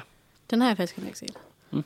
Øh, på trods af, at jeg synes, at den første nemlig var ret god, og Benedict Cumberbatch er nice, så øh, har jeg bare ikke, den har jeg ikke sådan fået set, fordi jeg igen, det der med Endgame var en perfekt slutning. Ja. Og så tænker jeg, øh, hvad skal den her gøre? Altså, og, ja. og Ja. så tror jeg egentlig, jeg bliver mere øh, forvirret af, multiverset, og øh, jeg Ja. kan ikke engang huske, om der er nogle cameos i den her film. Der er et par. Ja, der er faktisk... Det, det vil sige. Eller Ja. sådan, det er i hvert fald... Der er en meget tydelig scene, hvor det sådan... Cameos! Here they are. Der var de. Ja, og Ja. det er faktisk også en ting, altså jeg føler, nu øh, bliver det også meget sådan noget, og nu, nu er de alle sammen sammen, og nu skal det, altså sådan, det er ikke lige så naturligt som før måske. Nu Ja. har jeg jo ikke set den der, men sådan, det er jeg bare bange for, at det kunne gå hen og blive sådan en, igen sådan, nu skal vi bare tjene penge på, at der er så mange som muligt, vi, vi kan. Det, det var lidt. Der var, lidt, der var sådan en scene, hvor det sådan, og i det her hjørne, der står den her karakter, og her står den her karakter, og så går de bare videre sådan på rækken, indtil vi får etableret dem alle sammen. Ja, Det var meget sådan, hey, det er Xavier fra X-Men-filmene. Okay, præcis. fedt nok. Ja. Det, en, det eneste, jeg synes, der var rigtig fedt, var i forhold til os, vi snakker multivers, og hvem skal man hive ind og sådan, det var, at øh, Agent Carter, eller hvad hun hedder, øh, Peggy Carter, Nå ja, Mm. øh, Captain Americans øh, dame, men i, men som Captain America. ja Vi Captain Britain. Ja, Ja, ja Captain Britain, ja. ja, præcis. Men så ligesom i et alternativt univers, hvor det var hende, der havde fået super serum-agtigt. Ja. Og det var sådan, that's my fantasy. Altså, jeg var sådan der, please give me the spin-offs. I Ja, ja. want this. Men, Men, igen, har du, du har ikke set What If så? øh, nej, der har jeg Der er faktisk en enkelt episode dedikeret til det. Okay, sindssygt. Der er, altså, det er hendes origin story. Øh, de har lavet sådan en What If-serie, som er så igen, det er noget multivers, Mm. hvor øh, det er sådan parallelt universet. Hvad hvis det her skete? Hvad hvis der var zombier Okay, i Marvel-universet? Øh, og det er meget tamt veludført. Altså, tamt, ikke tamt udført, vil jeg sige. Ja, okay. Øh, fordi det er sådan, der, der er rigtig mange sjove præmisser, og så sådan et episode, der bare sådan et, eh, whatever, studet mm. lidt for hurtigt. Øh, men der er så også en episode, hvor man følger Captain Carter der, hvor hun får serumet, og så bliver til Captain Britain, og hvad der Sindssygt. sker med det. Så det kan være værd at, at Det kan jeg lige lige se den episode i hvert fald. Men ja, fordi det var også, altså det var en, det er en sjov måde, det der med at sige, altså okay, hvordan bruger vi et multivers? Hvordan Mhm. udforsker vi det? Og det er også, Marvel har jo en lang historie af af tusind reboots før The MCU, Mm. med X-Men og med Sam Raimi Spider-Man og med Blade Ja. øh, fra Blade 98. the Daywalker. Blade the Daywalker. Sindssygt. Du, Ja. Og jeg bare rave og blod fra øh, scenen- loftet, ja. Det er det fedeste. Så der er rigtig mange sådan, Marvel-film, de kan trække fra og sige, okay, lad os få nogle skuespillere ind og få nogle cameo ind, mm. og så bygge det her multivers op. Og det, der, der er både punkter i, i øh, Multiverse of Madness, hvor jeg synes, den gør det godt, og punkter, hvor jeg synes, det er sådan et skuffende brug af et multivers. Ja, Jeg tror også, vi snakker om, før vi startede det her med, at, at der er sådan en sekvens, hvor I, de, de rejser igennem multiverset, man ser sådan tusind universer. Et univers, hvor der er dinosaurer, og et univers, hvor de sådan alt sammen er lavet ud af væske og sådan alle mulige Mm. mærkelige ting. Og så til sidst så lander de i New York, men der er flere planter. Og så er det der, de har resten af filmen. Og det er sådan, at kunne ja. vi ikke have udforsket de spændende universer? Kunne Ja. vi ikke have været der i stedet for? I stedet for bare sådan stoppe i, okay, og så havde de bygget en, en ny have, en ny Så- park. så rigtigt. Og øhm, ligesom for eksempel i Spider- Spider-Man øh, da de besøger andre multiverser, der er det jo andre skuespillere, sjovt nok, der spiller Spider-Man. Altså, det er også lidt skuffende, at de bare havde Benedict Cumberbatch til at være alle multivers. Doctor Strange, ja. Ja, Doctor Strange. Det var sjovt at have nogle andre skuespillere. Ja, sådan, bare, lige pludselig så. John Cena bare Doctor Strange. Sådan, hvad sker der Ja. her? Eller fordi det var også, altså den film er jo instrueret af Sam Raimi, mm. øh, Mhm. som tidligere har lavet Spider-Man-filmene, og også har lavet Evil Dead-filmene. Øh, og han har altid en, en Bruce Campbell cameo, ham der spiller hovedrollen i Evil Dead-filmene. Ja. Øh, og, og han har også en cameo i Multiverse of Madness, han ham der sælger pizza på gaden, hvor det var virkelig ah, ja. Øh, men han skulle have spillet Doctor Strange. Han skulle have været en alternativ univers Doctor Strange. Det havde været super sjovt. ja. Fordi det var sådan en, altså, hvis du spørger mig, det er ikke noget, jeg har planlagt. Det var bare sådan, jeg synes, det havde været fedt, hvis han havde været et alternativt version af Doctor Strange, fordi så er det sådan, okay, det er både en, en meta-joke, cameo, whatever, mm. men det er også bare sådan, sådan sendt ud i det univers. Det passer meget fint. Det er det. Og vi, og vi snakkede lidt om det her, før vi gik i gang faktisk, men sådan, multiverset er bare jo en, en uendelig port til kreativitet.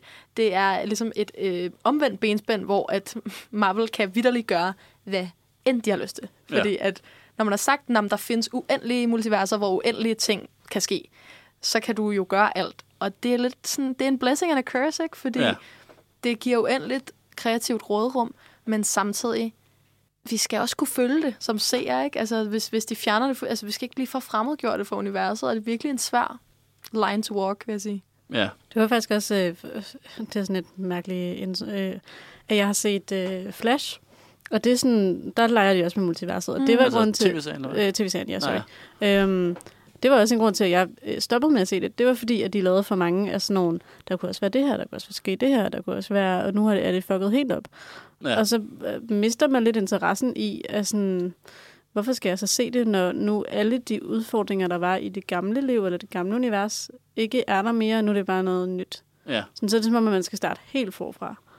Ja. Øh, og det kan måske, så kan man sige, at det er måske meget sjovt med en ny generation eller sådan noget, men det synes jeg, det var det ikke. Altså, Nej, det er rigtigt. Det er så også det, fordi i tegneserierne, så var det jo DC Comics, der opfandt, eller ikke opfandt, men brugte multiverset først med The Flash. mm. Så det er også derfor, at det, det passer bedre. Der kommer også en, en Flashpoint-film næste år, formentlig. Det er udsat den sådan 17 år, hvor der også kommer noget ul- multivers.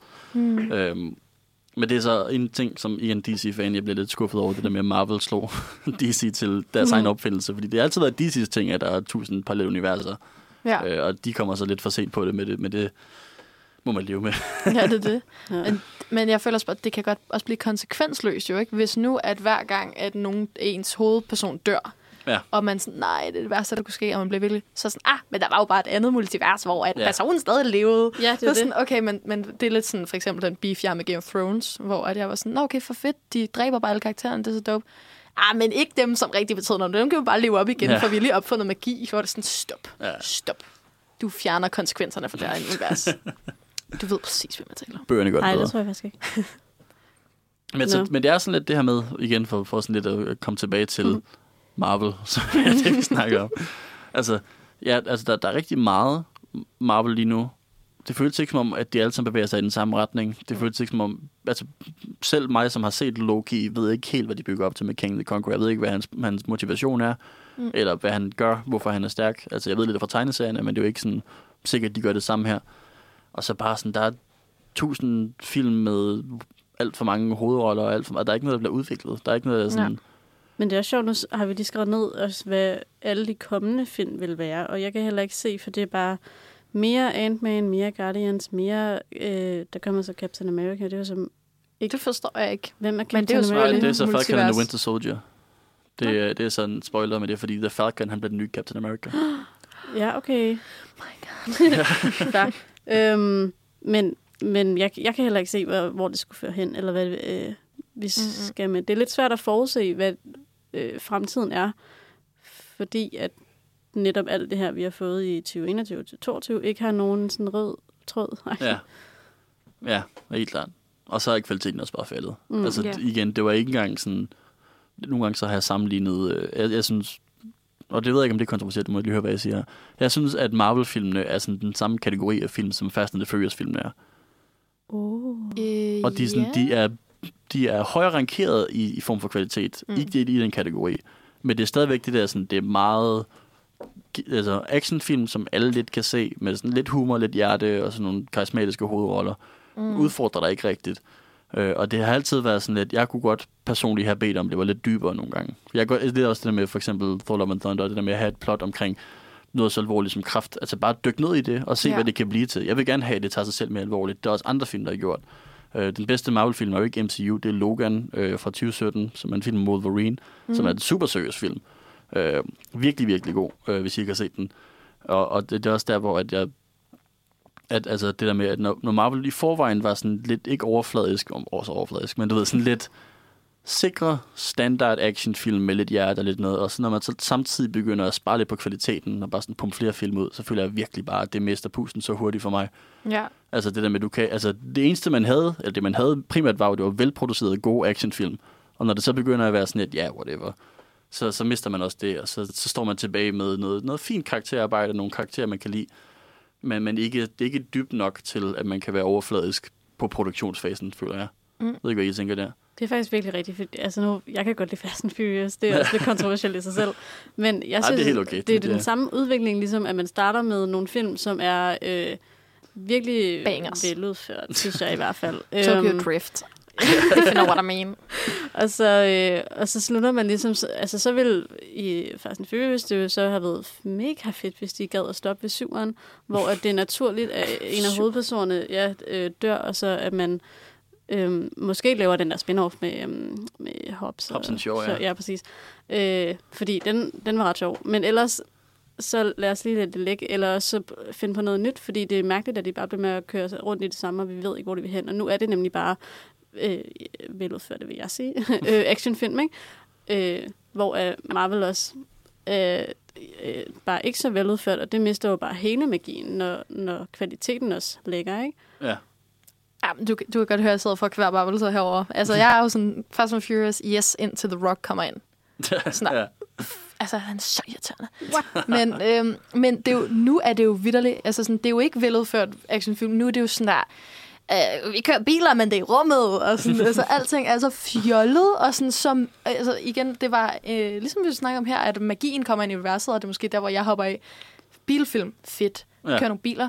Vi har noget nas. Vi, sådan der, vi gør vores ting, og sådan, det kan godt være, at vi pimper dem lidt. Men så lige pludselig så er det sådan der, altså overnaturlige mennesker, altså sådan de ting, de udretter, de hop, de laver med bilerne, er fuldstændig altså, uden for proportioner. Øh, og så nu, altså der står jo i både øh, Vin Diesel og The Rocks kontrakter, at de ikke må tabe på film. De må ikke lide for store nederlag. ja, de må ikke få tæsk. Nej, så Men derfor så what? kan ingen af dem vinde, så derfor så er det bare u- uendelig. Det er jo Fucking åndssvagt. Sådan noget serie. synes jeg også er irriterende. Ja, Ja. Jeg er snart, sådan, sådan, I kan jo godt have ego på film, men prøv lige at lade være med at have ego i virkeligheden. Ja. Ikke? Altså sådan, bas lige ned. ja. Ja, okay, men det var også et sindssygt mærkeligt sidespor, men altså... Nej, Det var også, der startede det. Ja, det er rigtigt. Ja. Men det er, ja, det er bare fordi, at, at jeg føler, at... Altså igen, jeg kan godt lide Marvel-film, jeg også gerne forsvare dem til et mm. vist punkt, øh, men at de også er... Altså, det er også det taglige, hvis I begge to er kæmpe store Fast and Furious fan, Nej, nej, at jeg nej. bruger det som eksempel på Bestemt overfladisk actionfilm, men det er det vel også lidt. Altså, Hvis- det er jo... ja. Ja, ja. Men det er jo der, hvor at, at øh, forskellen er jo at se overfladisk actionfilm som noget dårligt. Altså sådan, jeg tænker Ja, bare, ja. nej, det er jo altså, det er underholdning for laveste fællesnævner, og det skal der bare være plads til. Ja. Altså nu... Enig. Ikke når der er så meget af det. Hvad? Ikke når der er så meget af det, som lige nu i Marvel. Ja, det, det Nå, ja, okay, men det er jo sådan en anden diskussion, men mere den der om, Mar- hvor Marvel har sin gang på jord, ikke? Altså, nu læser vi alle sammen film og medievidenskab, og sådan, der er jo rigtig mange strømninger i filmhistorien, øh, historien, som handler om, hvad er filmkunst, du ved. Det er ligesom en, en kamp, der har været der siden tidernes morgen, om hvad der er fint nok, og hvad der ikke er. Og jeg synes bare, at det er jo fint, at der findes kunstfilm, som er fede at se. Vi elsker ja. det. Men det er også fint, at der findes underholdning, som bare er til katarse. Altså. Ja, præcis. Ja. Ja, Altså, det, Marvel har sin plads, men det, den går måske lidt for langt nu. Er det det, jeg føler? Ja, eller den overvurderer måske også lidt, Ja. ja. hvad det kan trække. Ja, det tror jeg. Altså. Og, og, altså, jeg vil sige, nu her, der føler jeg også, det er sådan lidt... Øh, altså, Marvel er ikke overvurderet, men nu er det nemlig bare blevet så kæmpestort, og sådan, de kan gøre, hvad de vil, øh, de, hvad de vil og det er lidt skræmmende, ikke? Altså sådan, mm. Ja. som vi har snakket om, at de har bare så mange penge, at det er jo nærmest ligegyldigt, hvis de får et flop, for de laver bare en til. Ja. Sådan, Ja, og, og de får heller ikke et flop, fordi at de laver Thor Ragnarok, som får sådan middelmodige anmeldelser, og alle er bare sådan Mm. "Hvad, whatever, og de tjener stadig en milliard. Altså, ja, du det ved, er det. Love and Thunder, ikke? Love, nej, Love ja. ja, sorry. Thor and Ragnarok. Thunder. Ja, ja. Middelmodig, nej. De laver Thor Love and Thunder, som jo bare får sådan lidt, folk var sådan lidt whatever Mm. til den. Ja. Og alligevel tjener den super mange penge. Ja. Og det er jo selvfølgelig også igen, når den følger Ragnarok, så kan det også være, at folk bare var sådan, jeg vil se mere af det, men samtidig så, så er det også bare en skræmmende standard at sætte det med, at Marvel godt må slække på kvaliteten, og så Ja. alligevel tjener de alle penge i verden. Ja. Så jeg tror virkelig ikke, at det kommer til at stige i kvalitet. Der kan sagtens godt komme flere gode Marvel-film, det er ikke det. Øh, der kommer jo en, en Guardians of the Galaxy 3 på et tidspunkt. Mm. Øh, der, der, der er lige kommet en, en Black Panther, som vi også skal snakke om om lidt, Yeah. øh, som måske er god. Øh, det kan vi jo høre om. Øh, øh, men, men ellers så føler jeg, at meget af det, der kommer, er sådan lidt... Min, min standard er, er blevet sænket. Jeg har, jeg, har ikke, jeg har ikke store ambitioner for de nye Marvel-film. Jeg er sådan lidt, ja, whatever. Jeg tror, jeg vil øhm, se dem, men, men jeg har heller ikke sådan... Altså, jeg glæder, mig, jeg glæder mig til at se Black Panther, for nu har jeg ikke set den. Men øh, det, som sagt, var også bare sådan... Jeg synes, det er lidt noget andet. Vi er lidt et andet sted. Det handler lidt om nogle andre ting, og der er øh, også et stærkt cast af, af nye mennesker, man jo så... Øh, Ja. Kender fra andre ting. Det var i hvert fald derfor, jeg så den første Black Panther. Jeg kendte masser af dem fra andre projekter, de har lavet. Ikke? Mm. Øhm, men det er rigtigt, jeg, jeg tror ikke, jeg kommer til. Kun fordi vi har lavet det her, og jeg nu gerne vil se, hvem Ant-Man er, kan jeg gå hjem og se dem. Men ellers tror jeg ikke, jeg. Adam Sandler. Ja, præcis. Og, øh, og Guardian, Guardians of the Galaxy 2, det er faktisk virkelig øh, skøjet. Den har jeg ikke fået set. Den er god. Og jeg ved ikke, hvorfor. Ja, og den er, jeg har hørt så meget godt om den. Jeg vil bare gerne se Groot som baby. Og det er jo Vin Diesel også, der bare siger...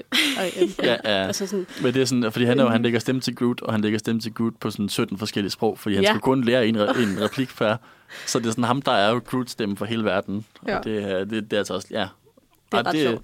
det er igen, altså, jeg er stadig optimistisk for Guardians of the Galaxy 3, Mm. vil jeg sige. Og for at se Groot igen, og alle de andre. Ja, Ikke så same. meget Chris Pratt, men det, sådan har jeg det faktisk også. Det er sjovt. Ja, men det... Man kan jo heller ikke sige, nej, jeg glæder mig bare slet ikke til at se Rocky Raccoon igen. altså, sådan, det er jo også en mærkelig ting at sige.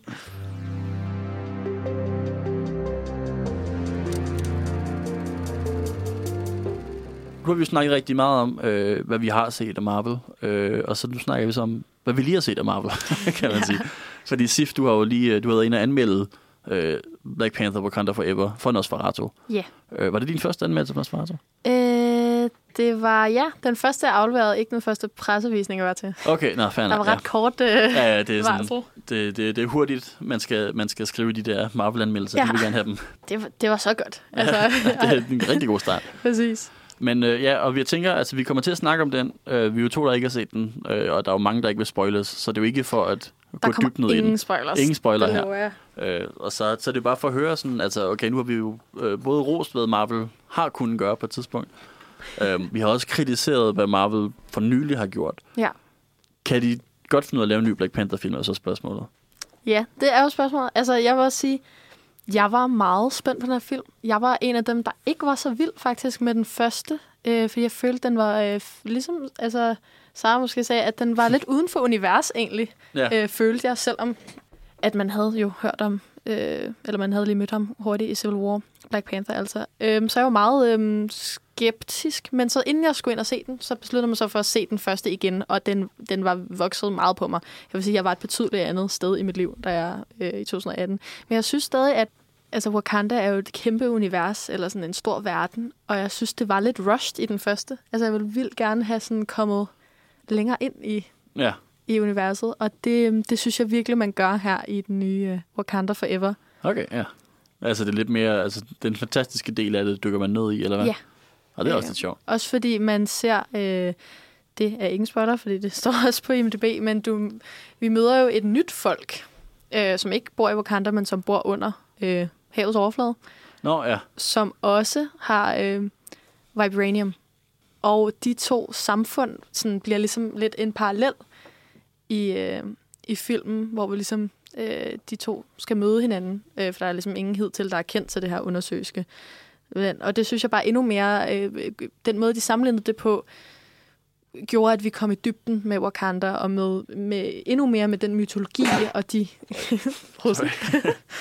Jamen, den mytologi og den ja, historie, der i Wakanda, fordi der, det virker virkelig som om, at de har, de har virkelig tænkt meget øh, sådan lore omkring Wakanda, men som de bare ikke ligesom kunne få frem i den første film, føler jeg.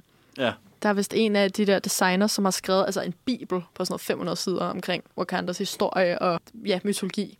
Ja, det, det kan jeg godt huske fra den første. Jeg var også, jeg var, øh, jeg, jeg blev skuffet over den første, kun fordi jeg havde hørt så meget omkring skurken øh, Killmonger, mm. øh, spillet af Michael B. Jordan. Og jeg har tidligere set øh, Barry Jenkins, er det det, instruktøren hedder? Ja, det mener jeg. Øh, Instruktøren? Ja. I, øh, det er Ryan Coogler. Nå, Ryan, Ryan Coogler. Hvad fanden er Barry Jenkins? Er? Ja, ja, Ryan Coogler. Øhm, jeg, jeg har tidligere set uh, Creed lavet af ham med Michael B. Jordan i hovedrollen, som mm. er en, Mhm. en fantastisk film også, og en virkelig stærk rolle. Og jeg har hørt det der med, at, at Killmonger, han skulle være sådan, han skulle være den nye Joker fra The Dark Knight. Han var sådan den bedste skurk i verden. Og han var sådan super fed, super karismatisk, og så på et tidspunkt, så er der bare sådan, nu er han ond. Altså, fordi han har ret hele filmen igennem, og så på et tidspunkt, så siger han sådan, og hvis ikke jeg får lov til at gøre, hvad jeg har lyst til, så dræber jeg din bedstemor og din søster. Og så sådan, hvor fanden kom det fra? Ja. Altså, fordi han har været så fed hele filmen igennem, og nu skulle han bare være skurken. ja. Øh, og jeg tror, der var meget af det, hvor det var sådan rigtig meget potentiale for mig i Black Panther, fordi jeg elskede universet også. Jeg elskede farverne, jeg elskede kostymerne. Mm. Øh, og plottet på et tidspunkt bare blev til en superheltefilm, hvor jeg sådan lidt hellere ved at se noget mere majestætisk, netop fordi alt andet var så fedt. Er det så fordi... Og det, vi- det vi så snakkede lidt tidligere om, er også det her med, at Chadwick Boseman, der spillede hovedrollen mm. øh, til Charter Black Panther, han jo så tragiskvis døde, øh, før de begyndte at filme den her. Øh, og de så omskrev hele filmen til, altså i stedet for at recaste, så simpelthen lavet en film, der handlede om hans død, så vidt jeg forstår. Ja. Øh, sådan så T'Challa han er død, før filmen starter. Ja. Og så ender det jo automatisk med at være på et dybere sted, mere følelsesladet sted, end Marvel normalt er, forestiller jeg mig. Bestemt. Altså, jeg synes virkelig, de havde... I den første film, så havde de stadig det der glimt i øjet, Marvelske sådan lidt hygge. Ja. Og det er ikke, fordi de har mistet det, men, men det er en meget mere seriøs film. Og, sådan, og meget mere følelse. Sådan, der er jo flere gange under faktisk, hvor jeg blev rørt. Også måske steder, hvor det ikke var intentionen, at det skulle sådan, direkte føre til tårer, men jeg blev sådan lidt... Uh, altså sådan... Ja. Jeg tror måske også, sådan, jeg relaterede nogle ting til mit eget liv, og sådan, det, det var virkelig... Det var en meget stærk film, Mm. synes jeg. Jeg synes, det var virkelig fedt at høre din oplevelse af den, for jeg havde jo netop glædet mig meget til at se den. Mm. Eller det gør jeg jo stadig, jeg har ikke set den endnu. Øhm, men også fordi jeg tænkte, jeg har virkelig haft sådan noget med, hvordan fortsætter man sådan en, en stor øh, ting, når hovedpersonen er død. Altså det Ja. ja. var også lidt det, vi var inde på øhm, tidligere i dag, og snakke om, øh, det er jo sket før, at, at nogen desværre er gået bort, og man bliver nødt til enten at skubbe dem ud, eller fortsætte øhm, på en eller anden måde med en ny skuespiller, og det kan godt være lidt kikset, men sådan, jeg synes, det er fedt, at de også bare, traileren handler jo om, at han er død, og det er en hyldest til ham. Ja. Og øh, det er meget smukt, fordi han jo også var en meget øh, sådan likable karakter. Igen det der med, at jeg synes, at Tom Holland er nice. Øhm, fordi at jeg synes også, Jackman Bo- Boseman, jeg så, jeg kan huske, jeg så alle de andre af hans film, dengang Mhm. jeg så Black Panther, fordi jeg synes bare, at han havde et eller andet over sig. Sådan, jo, Ja. ja. Michael B. Jordan er også nice, men han er bare sådan Ja. ja. sej. Altså, jeg føler virkelig, at Chadwick Boseman rammer mig i følelserne. Ja, Ja. Han havde en energi, som var Ja. sådan lidt, lidt speciel. fuldstændig. Altså, nu, øhm, nu ved jeg ikke, om I har hørt den, men der er jo kommet en podcast, der hedder øh, Wakanda Forever, som er øhm, skribenten, eller øh, forfatteren af tegneserien, der hedder Tar Nehisi Coates, Mm. øhm, som interviewer øh, blandt andet af Ryan Coogler omkring hans proces med at lave den her film, og især med henhold til, at øh, Chadwick Boseman jo er gået bort. Og der, øh, der er kommet en episode indtil videre, øh, hvor han fortæller bare om den proces med at skrive den første film, øh, hvor han bare fortæller, hvordan at Chadwick, Bo- Chadwick Boseman, udover at have været Black Panther, altså så har han også bare været sådan Black Panthers største fortaler sådan i Marvel og i Hollywood, eller hvad man siger. Altså sådan, han er virkelig allerede fra, da han var med i Civil War, hvor det ikke var sikkert, at han skulle have en film, ligesom gået ud og været sådan, vi skal lave den her film. Det er vigtigt for, for mig, det er vigtigt for os, det er vigtigt for øh, sådan, øh, people of color. Altså, det er sindssygt ja. vigtigt, at vi får lavet den her film. Øh, og han er ligesom gået rundt og fået folk til at tro på ideen, og det var det, Ryan Coogler sagde noget, var det sværeste ved at lave toeren her. Altså efter han havde skrevet manus om, efter de var gået i gang med at filme, filme den, det var, at han nu følte, at nu skulle han tage den rolle på sig, hvor han skulle jamen, få folk til at tro på den her idé. Fordi hvis han ikke troede på den, hvem skulle så, ikke? Ja. Øh, men pludselig havde han ligesom mistet den her bannerfører øh, for filmen, og det var virkelig hårdt, og han blev virkelig rørstrømsk under den her interview. Jeg kan faktisk Ja. også se, at jeg føler, at jeg selv blev rørstrømsk, Ja, fordi at var det var virkelig et, et øh, sindssygt interview. Ja, og det er også bare, altså... Jeg, jeg, var lige, jeg var lige ved at sige sådan... Jeg mistede faktisk tråden på det, men... Jeg havde, jeg havde et eller andet at sige, og så forsvandt det. Men det, altså, det er rigtigt, det, det spiller jo også bare på følelserne, ikke? Altså, jeg går mm. ud fra, at filmen også... Ja, øh, jeg kunne være bange for, at den kørte lidt for meget i det. Altså, det jeg ved jeg ikke, om man kan. Øh, men at det kommer til at handle for meget om... Øh, for eksempel dengang, at altså, Heath Ledger vandt jo også en, en Oscar for hans performance i... Um, ja. Altså noget, og der var man sådan, om vandt han, fordi den, den er god, mm. ikke? men vandt han også, fordi han var død. Ja. Så nu, øh, apropos sådan hype omkring Black Panther 2, øh, er det fordi, at han tragisk er død, eller er det, er det fordi, det faktisk er nice? Ikke? Jeg tror helt klart, det er nærmest en blanding. Ja. Altså, ja. jeg tror, fordi det er jo det der med, at man bliver investeret i skuespillere, så det er jo klart, at det påvirker en. Altså, mm. at Heath Ledger døde, det var en fantastisk skurkepræstation i The Dark Knight. Ja. Men det er jo ikke særlig normalt at vinde en Oscar for en skurkepræstation i en tegneseriefilm. Mm. Bestemt ikke. Jeg tror ikke, han har gjort det, hvis ikke... Altså ikke fordi det var en dårligere præstation af det, øh, hvis han ikke var død, men mm. fordi at det giver en gravitas, og jeg tror også lidt det samme her. Altså, mm. at der, der på en eller anden måde bare sådan, at man får en helt anden ære respekt for det. Øh, jeg tror også, det er den, troede jeg tabte lige før jeg fik den igen. øh, og det er også det her med sådan, at det der med, hvordan man sådan de havde haft meget problemer med det, kan jeg også huske, at der var lang diskussion om det, om de skulle recast eller ej hvor Chadwick Bosemans bror hvis der sagt, mm. at Chadwick havde haft, at de havde recastet karakteren, fordi karakteren betød mere, og så er der mange, der var sådan, Marvel laver en fejl, når de, ja. du ved, øh, gør det her, og jeg tror også, at jeg har også haft rigtig svært ved at forestille mig, hvordan det skulle fungere. Mm. At hvordan man laver en film, der handler om en hovedrolle, som er død off-screen. Ja. Øh, og jeg, jeg er da glad for, at de så på en eller anden måde lykkedes i det, fordi det er jo så altså en, en satsning, og så også skulle være bannerfører for det netop, altså sådan at skulle sige, men det er det her, vi gør. Det er den her måde, vi fortæller historien. Fordi det havde været nemmere at recaste på en eller anden måde. Det havde været mere sikker satsning at sige, at vi finder en, der lidt ligner, og som måske har den samme energi, og så mm. fortsætter vi den her karakter, som folk kan lide. Og så i stedet for at sige, okay, øh, vi satser på, på at fortælle en helt anden historie, meget mere altså, følelsesladet, tragisk historie, øh, også virkelig tragisk, altså mm. i virkeligheden. Øh, ja, være bannerfører for det, det må godt nok have været hårdt, fordi jeg er sikker på, at der er mange, der sagde, nej, det er ikke det, vi gør, vi tager den sikre vej. Helt sikkert. Jeg er så enig. Og det var også, vil jeg sige, da jeg skrev anmeldelsen, mærkede jeg også, du ved, hvor meget skal jeg lægge væk på det her, fordi jeg vil heller ikke have, at det skal lyde som om, at jeg kun kan lide den her film, fordi det var en tragisk historie. Jeg synes, øh, øj, jeg vil ikke afsløre noget overhovedet. Nej. Øhm, slet ikke gå ind i noget, men det, det jeg vil ja, bare... Den er, for, den er for ny, man kan ikke engang sådan... Nej, øh... det, det, det er ikke fair at give... Skal vi ikke give folk en chance for os? Ja, jeg vil ikke engang sige spoiler warning og sådan noget. Jeg vil ikke afsløre noget, men jeg vil bare sige, at øh, der var jo en masse karakterer, som er med fra den første film, som går ind i nummer to her.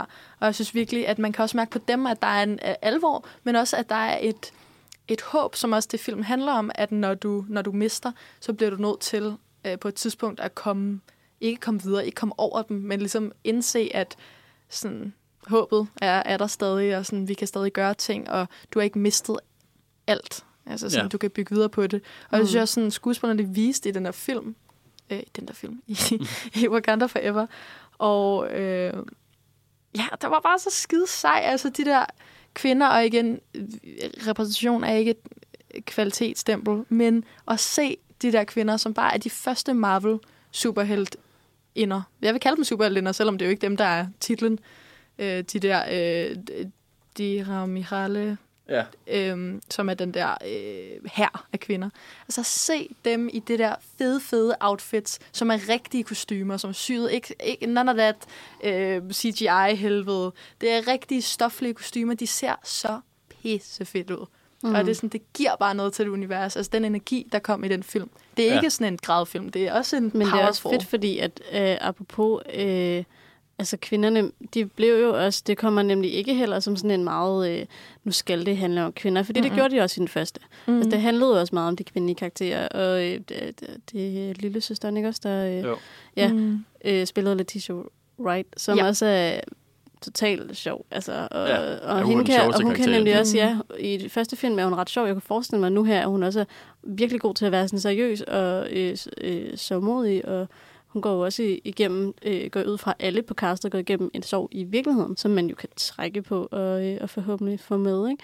Men ja, det synes jeg bare er så stærkt, at man øh, fortsætter det der kvindelige aspekt, for det, det fylder også meget i, i den første film. Ja, og det giver jo mening der også, ja, fordi han var opringet af mange kvinder. Mm. Så det var også, altså du ved, det var jo, hvad hedder det, Lupita Nyong'o var også en karakter. Ja, og det, mm. altså, Ej, hun er så god. Ja, hun er nemlig også bare, og det er, sådan, det, det er jo dem, som, det, når man skal snakke om ham, så giver det mening, at Altså både karakteren og Chadwick Boseman, men mm. Mm. at de, de skuespillere, er omkring ham, så det med, så hvis de så bliver hovedrollen nu, og så får Mm. en, en følelsesmæssig, altså Ja, det, det kan jeg godt se kunne være meget effektivt også. Øh, ja og øh, sådan, hvis man ikke skulle kigge på, at Chadwick Boseman svært død, men at mere, altså hvis man kigger på ham som karakter, der forlader serien, eller filmen, der har jeg det jo også sådan der, det er pis fedt egentlig, at det ikke er sådan, at vi skal bruge en ny mand til at være hovedrollen, for ellers så, ja, øh, så kan vi bare ikke lave den her film. altså, det er jo pis fedt, så sådan, nå okay, men så må dem, der er tilbage, jo step up og sådan, du ved, Ja. hanke op i sig selv og hinanden. Det, det er så fedt. Det er også lidt sjovt, nu udkommer sådan cirka samtidig med den der The Woman King. Har I set den? Traileren til den? Nej, Nej, faktisk. faktisk ikke. Sådan baseret på en... Øh, delvis baseret på en sand historie i hvert fald, omkring sådan en, en militærisk her i Afrika, øh, der bestod af kvinder. Altså på en eller anden måde også en, en, tråd der. Det er sådan lidt med, at nogle gange så kommer der sådan en film, der matcher hinanden. Det der med, hvad hedder det, 2001 Space Odyssey og Planet of the Apes udkommer samme år. Det der med, der kommer to film her, som der handler om altså noget af det samme, altså en, en afrikansk øh, samfund, som der er ledet af kvinder, øh, og det følelsesmæssige aspekt i det. Mm. Det er jo også en, en meget fed altså, aspekt at gå, at gå ned i. Ah, det var Viola Davis, der er hovedrollen. Ja, præcis, ja. Banger. Ja, og hun- altså, fucking elsker Viola Davis. Det er sådan, Ja. på grund af hende, jeg gerne vil se den. Mm. Men, Men for jeg tror nemlig også, at, øh, at hvad hedder det, de der sådan, de skaldede, nu kan du sagde navnet på dem lige før, men det skaldede kriger De stammer i Marvel. Michale, Ja. de, de Ra Michale måske endda. Ja, ja, ja. Du skal bare sige det ved selv sikkert nok. Ja, ja, fordi jeg ved det er heller ikke. Men jeg er ret sikker på, at de er baseret på det samme samfund, som de fremstiller i The Woman King. Ah, Øh, så der er netop også, altså det er det er ret fedt. tæt på hinanden. Det På en er eller ret anden cool. Og så igen, elsker Viola Davis. Det er ikke for, det jeg kommer bare til at tænke på den. Øh, Det forstår jeg godt. Øhm, jeg kom til at tænke på, hvordan fungerer det med det nye, den nye verden, sådan undervandsting, fordi jeg, da jeg så det, så var jeg sådan, ah, bliver det sådan noget Aquaman, halløj. Ja, De har jo med vilje ændret det. Fordi originalt så ham, ham der er skurken, ved jeg- og det er jo ikke en spoiler, fordi mm. det Mhm. er de annonceret, Namor, øh, han er jo konge af Atlantis, ligesom Aquaman. Mm. Men de har så ændret det til ikke at være Atlantis, fordi de var bange for, at folk blev forvirret. ja. Ja, okay. Og det, ja, nu har jeg, har, jeg har set næsten hele Aquaman. Jeg kunne ikke holde igennem den hele. Det er noget af det værste, det er noget af det mest reelle, jeg nogensinde har set. Øh, blandt andet, jeg synes, ja, at verden var så grim og CGI'et, og deres mærkelige, det der med håret, der er skiftevis vådt og tørt, og der er ingen continuity omkring, om de er vandet eller ej, og ja, forfærdeligt. Jeg synes virkelig, det var godt løst, og igen, jeg kan virkelig godt lide, hvordan for eksempel Dora Milaje, okay, nu er Ja, ja. det, nu er det. De er baseret på sådan forskellige, og, og de andre stamme, der er i Wakanda, som også var i etteren, de er baseret på forskellige rigtige afrikanske øh, sådan, kulturer øh, i, i forhold til påklædning og sådan. Og det er det samme med det undersøiske øh, verden, er baseret på nogle øh, maya øh, Ja, der er noget inspireret ja. syd- mesoamerikansk kultur. Mm. Og, sådan, og det afspejles også i deres kostymer og i deres, sådan, den, de råmaterialer, de bruger. Udover Vibranium, det er selvfølgelig ikke. øhm, og sådan, det synes jeg bare virker sindssygt godt. Sådan, det er meget øh, verdensskabende. Fedt, okay. Ja. Og, og de, det er en interessant ja, igen, dualitet, der er mellem det ene samfund og det andet. Mm. Og de vender også lidt tilbage til den konflikt, vi havde i etteren, hvor at det ligesom, når Wakanda har den her teknologi, og en stor viden og en stor rigdom, men de vil holde den hemmelig for verden, for de er bange for, at den bliver exploited. Og sådan. Men, men er det i virkeligheden moralsk korrekt? Ikke? Altså sådan, burde vi hjælpe. Ja. de andre, selvom de ikke vil hjælpe os? Og sådan, ikke? Jeg synes nemlig også, det er spændende, at sådan, hvordan kommer... Øh, har den et navn, den der verden under havet? Øh, ja, Nå, den det er også lige meget. Men hvordan at Mm, de det. har tænkt sig ja, at, at bruge det der vibranium, om det er fordi, at nu vil de faktisk gerne, du ved, overtage Wakanda-agtigt, eller vil de gerne bruge det til noget? Er det bare fordi, de skal sådan sige, at nu er, er vi her også? Agtigt, sådan, hvad er deres funktion? Øh, Ja. Ja, bare sådan Mm. meget på er posen nu. Øh, øh, jeg kan huske, i etteren, der var det der vibranium nemlig også sådan, at skal vi bruge det til at redde hele verden? Skal vi bruge det til bare at være os? Hvem ville egentlig udnytte det? Ville der komme total krig? Alle de her spørgsmål, ikke? Sådan, hvordan har den nye øh, øh, konge, der må vel være en konge i den der Altså, undersøgelse? i undersøg- ja, Mm. Jamen, de, har, de bruger det meget ligesom, øh, hvor, altså, ligesom Wakanda, altså til sådan, det er at udvikle deres egen teknologi. Mm. Og det har jo, ligesom Wakanda har været skjult for hele verden før sidst slutningen af den første Black Panther, der er den undersøgelske verden også skjult indtil øh, de viser sig for verden. Altså, de siger, at vi er her, ikke? Ja. Ja. Og så er det jo ligesom den øh, glupske hvide mand, der ser sit snit til at øh, skulle øh, udnytte, udvinde de her materialer. Mm. Så er en fordel. Ja. Så det er på en eller anden måde en meget god udvikling af, hvad, hvad kan man sige, i hvert fald verdenen i den første Black Panther. det der med at introducere endnu et. Der er, til, der er tilfældigvis et andet hemmeligt sted, der er stadig Vibranium. Ja. Der er virkelig mange hemmelige steder. Ja. Der er meget, men altså, man kan sige, lige under vandet, det giver jo god mening i forhold til, Ja, ja, ja, hvor, hvor, hvor lidt vi har undersøgt. Ikke? Altså, der må jo for fanden være et eller andet dernede. Ikke? Ja. Det er lidt ligesom rummet. Altså, det kan ikke være rigtigt, at der ikke er noget.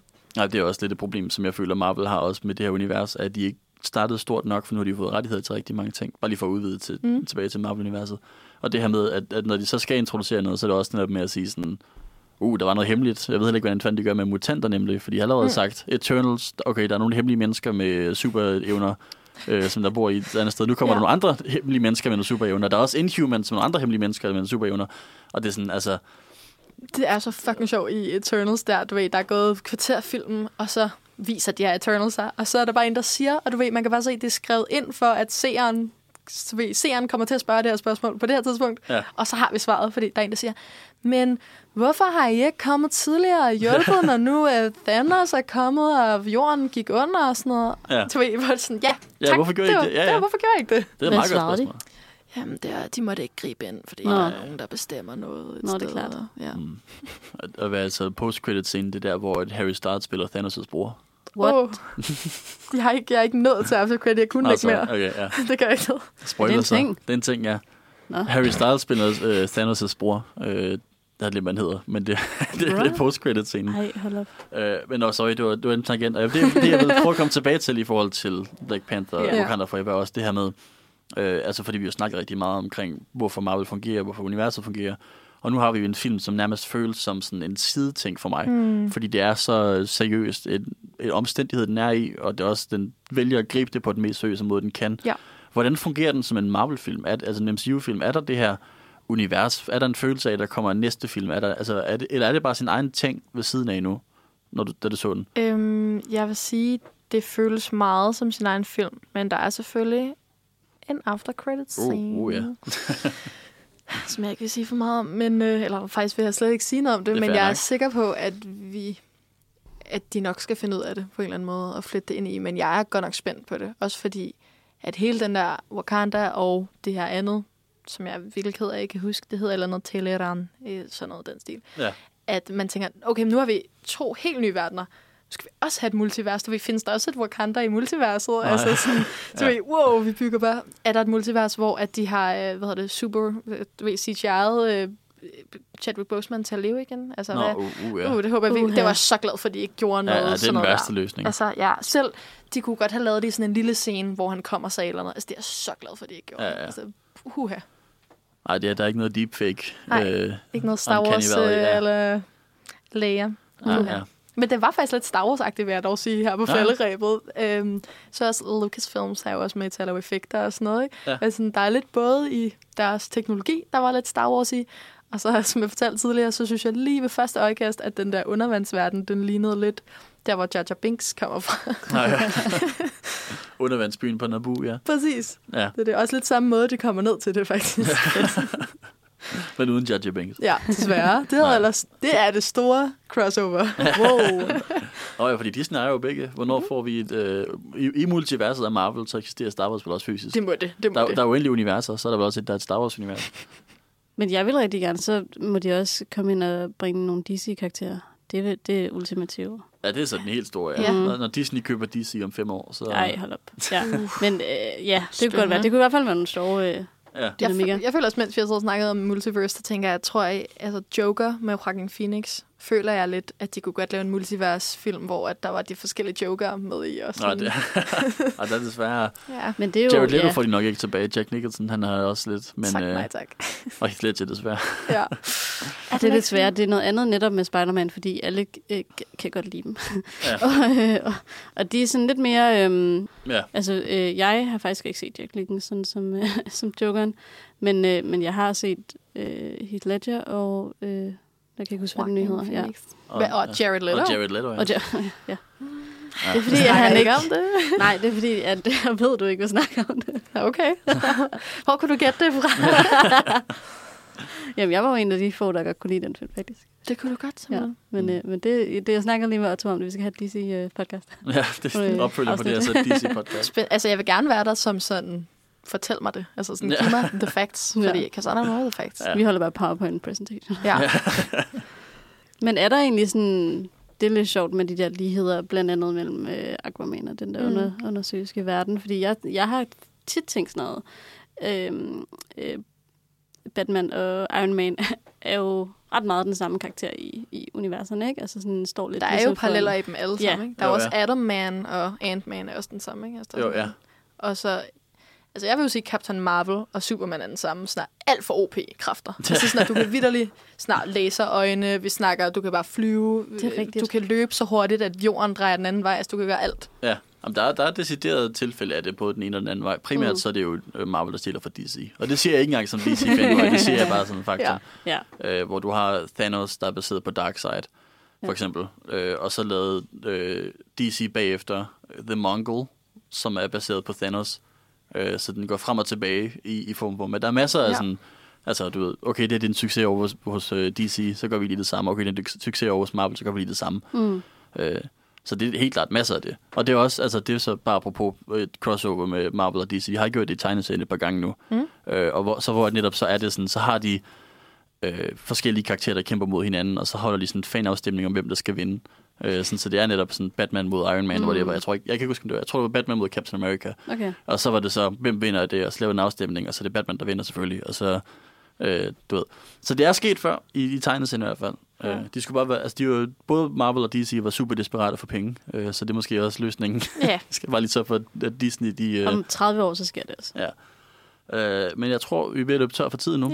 Yeah. Øh, så jeg vil gerne sige uh, tusind tak, fordi I gad være i studiet med mig og snakke Marvel. Det har været rigtig, rigtig hyggeligt. Øh, og der er også lidt øh, fedt sådan, at, at bryde det her Marvel-struktur ned og prøve at komme lidt ind på deres succes. Øhm, man kan læse anmeldelser, som vi skriver her på Filmmagasinet Nosferatu, ind på nosferadio.dk, n o s f e r s n o s f e r a d i o.dk, Ja. øh, hvor man blandt andet kan finde øh, Sifs anmeldelse af Black Panther øh, Wakanda Forever, og alt muligt andet også selvfølgelig. Du har også lige skrevet noget, Alexa?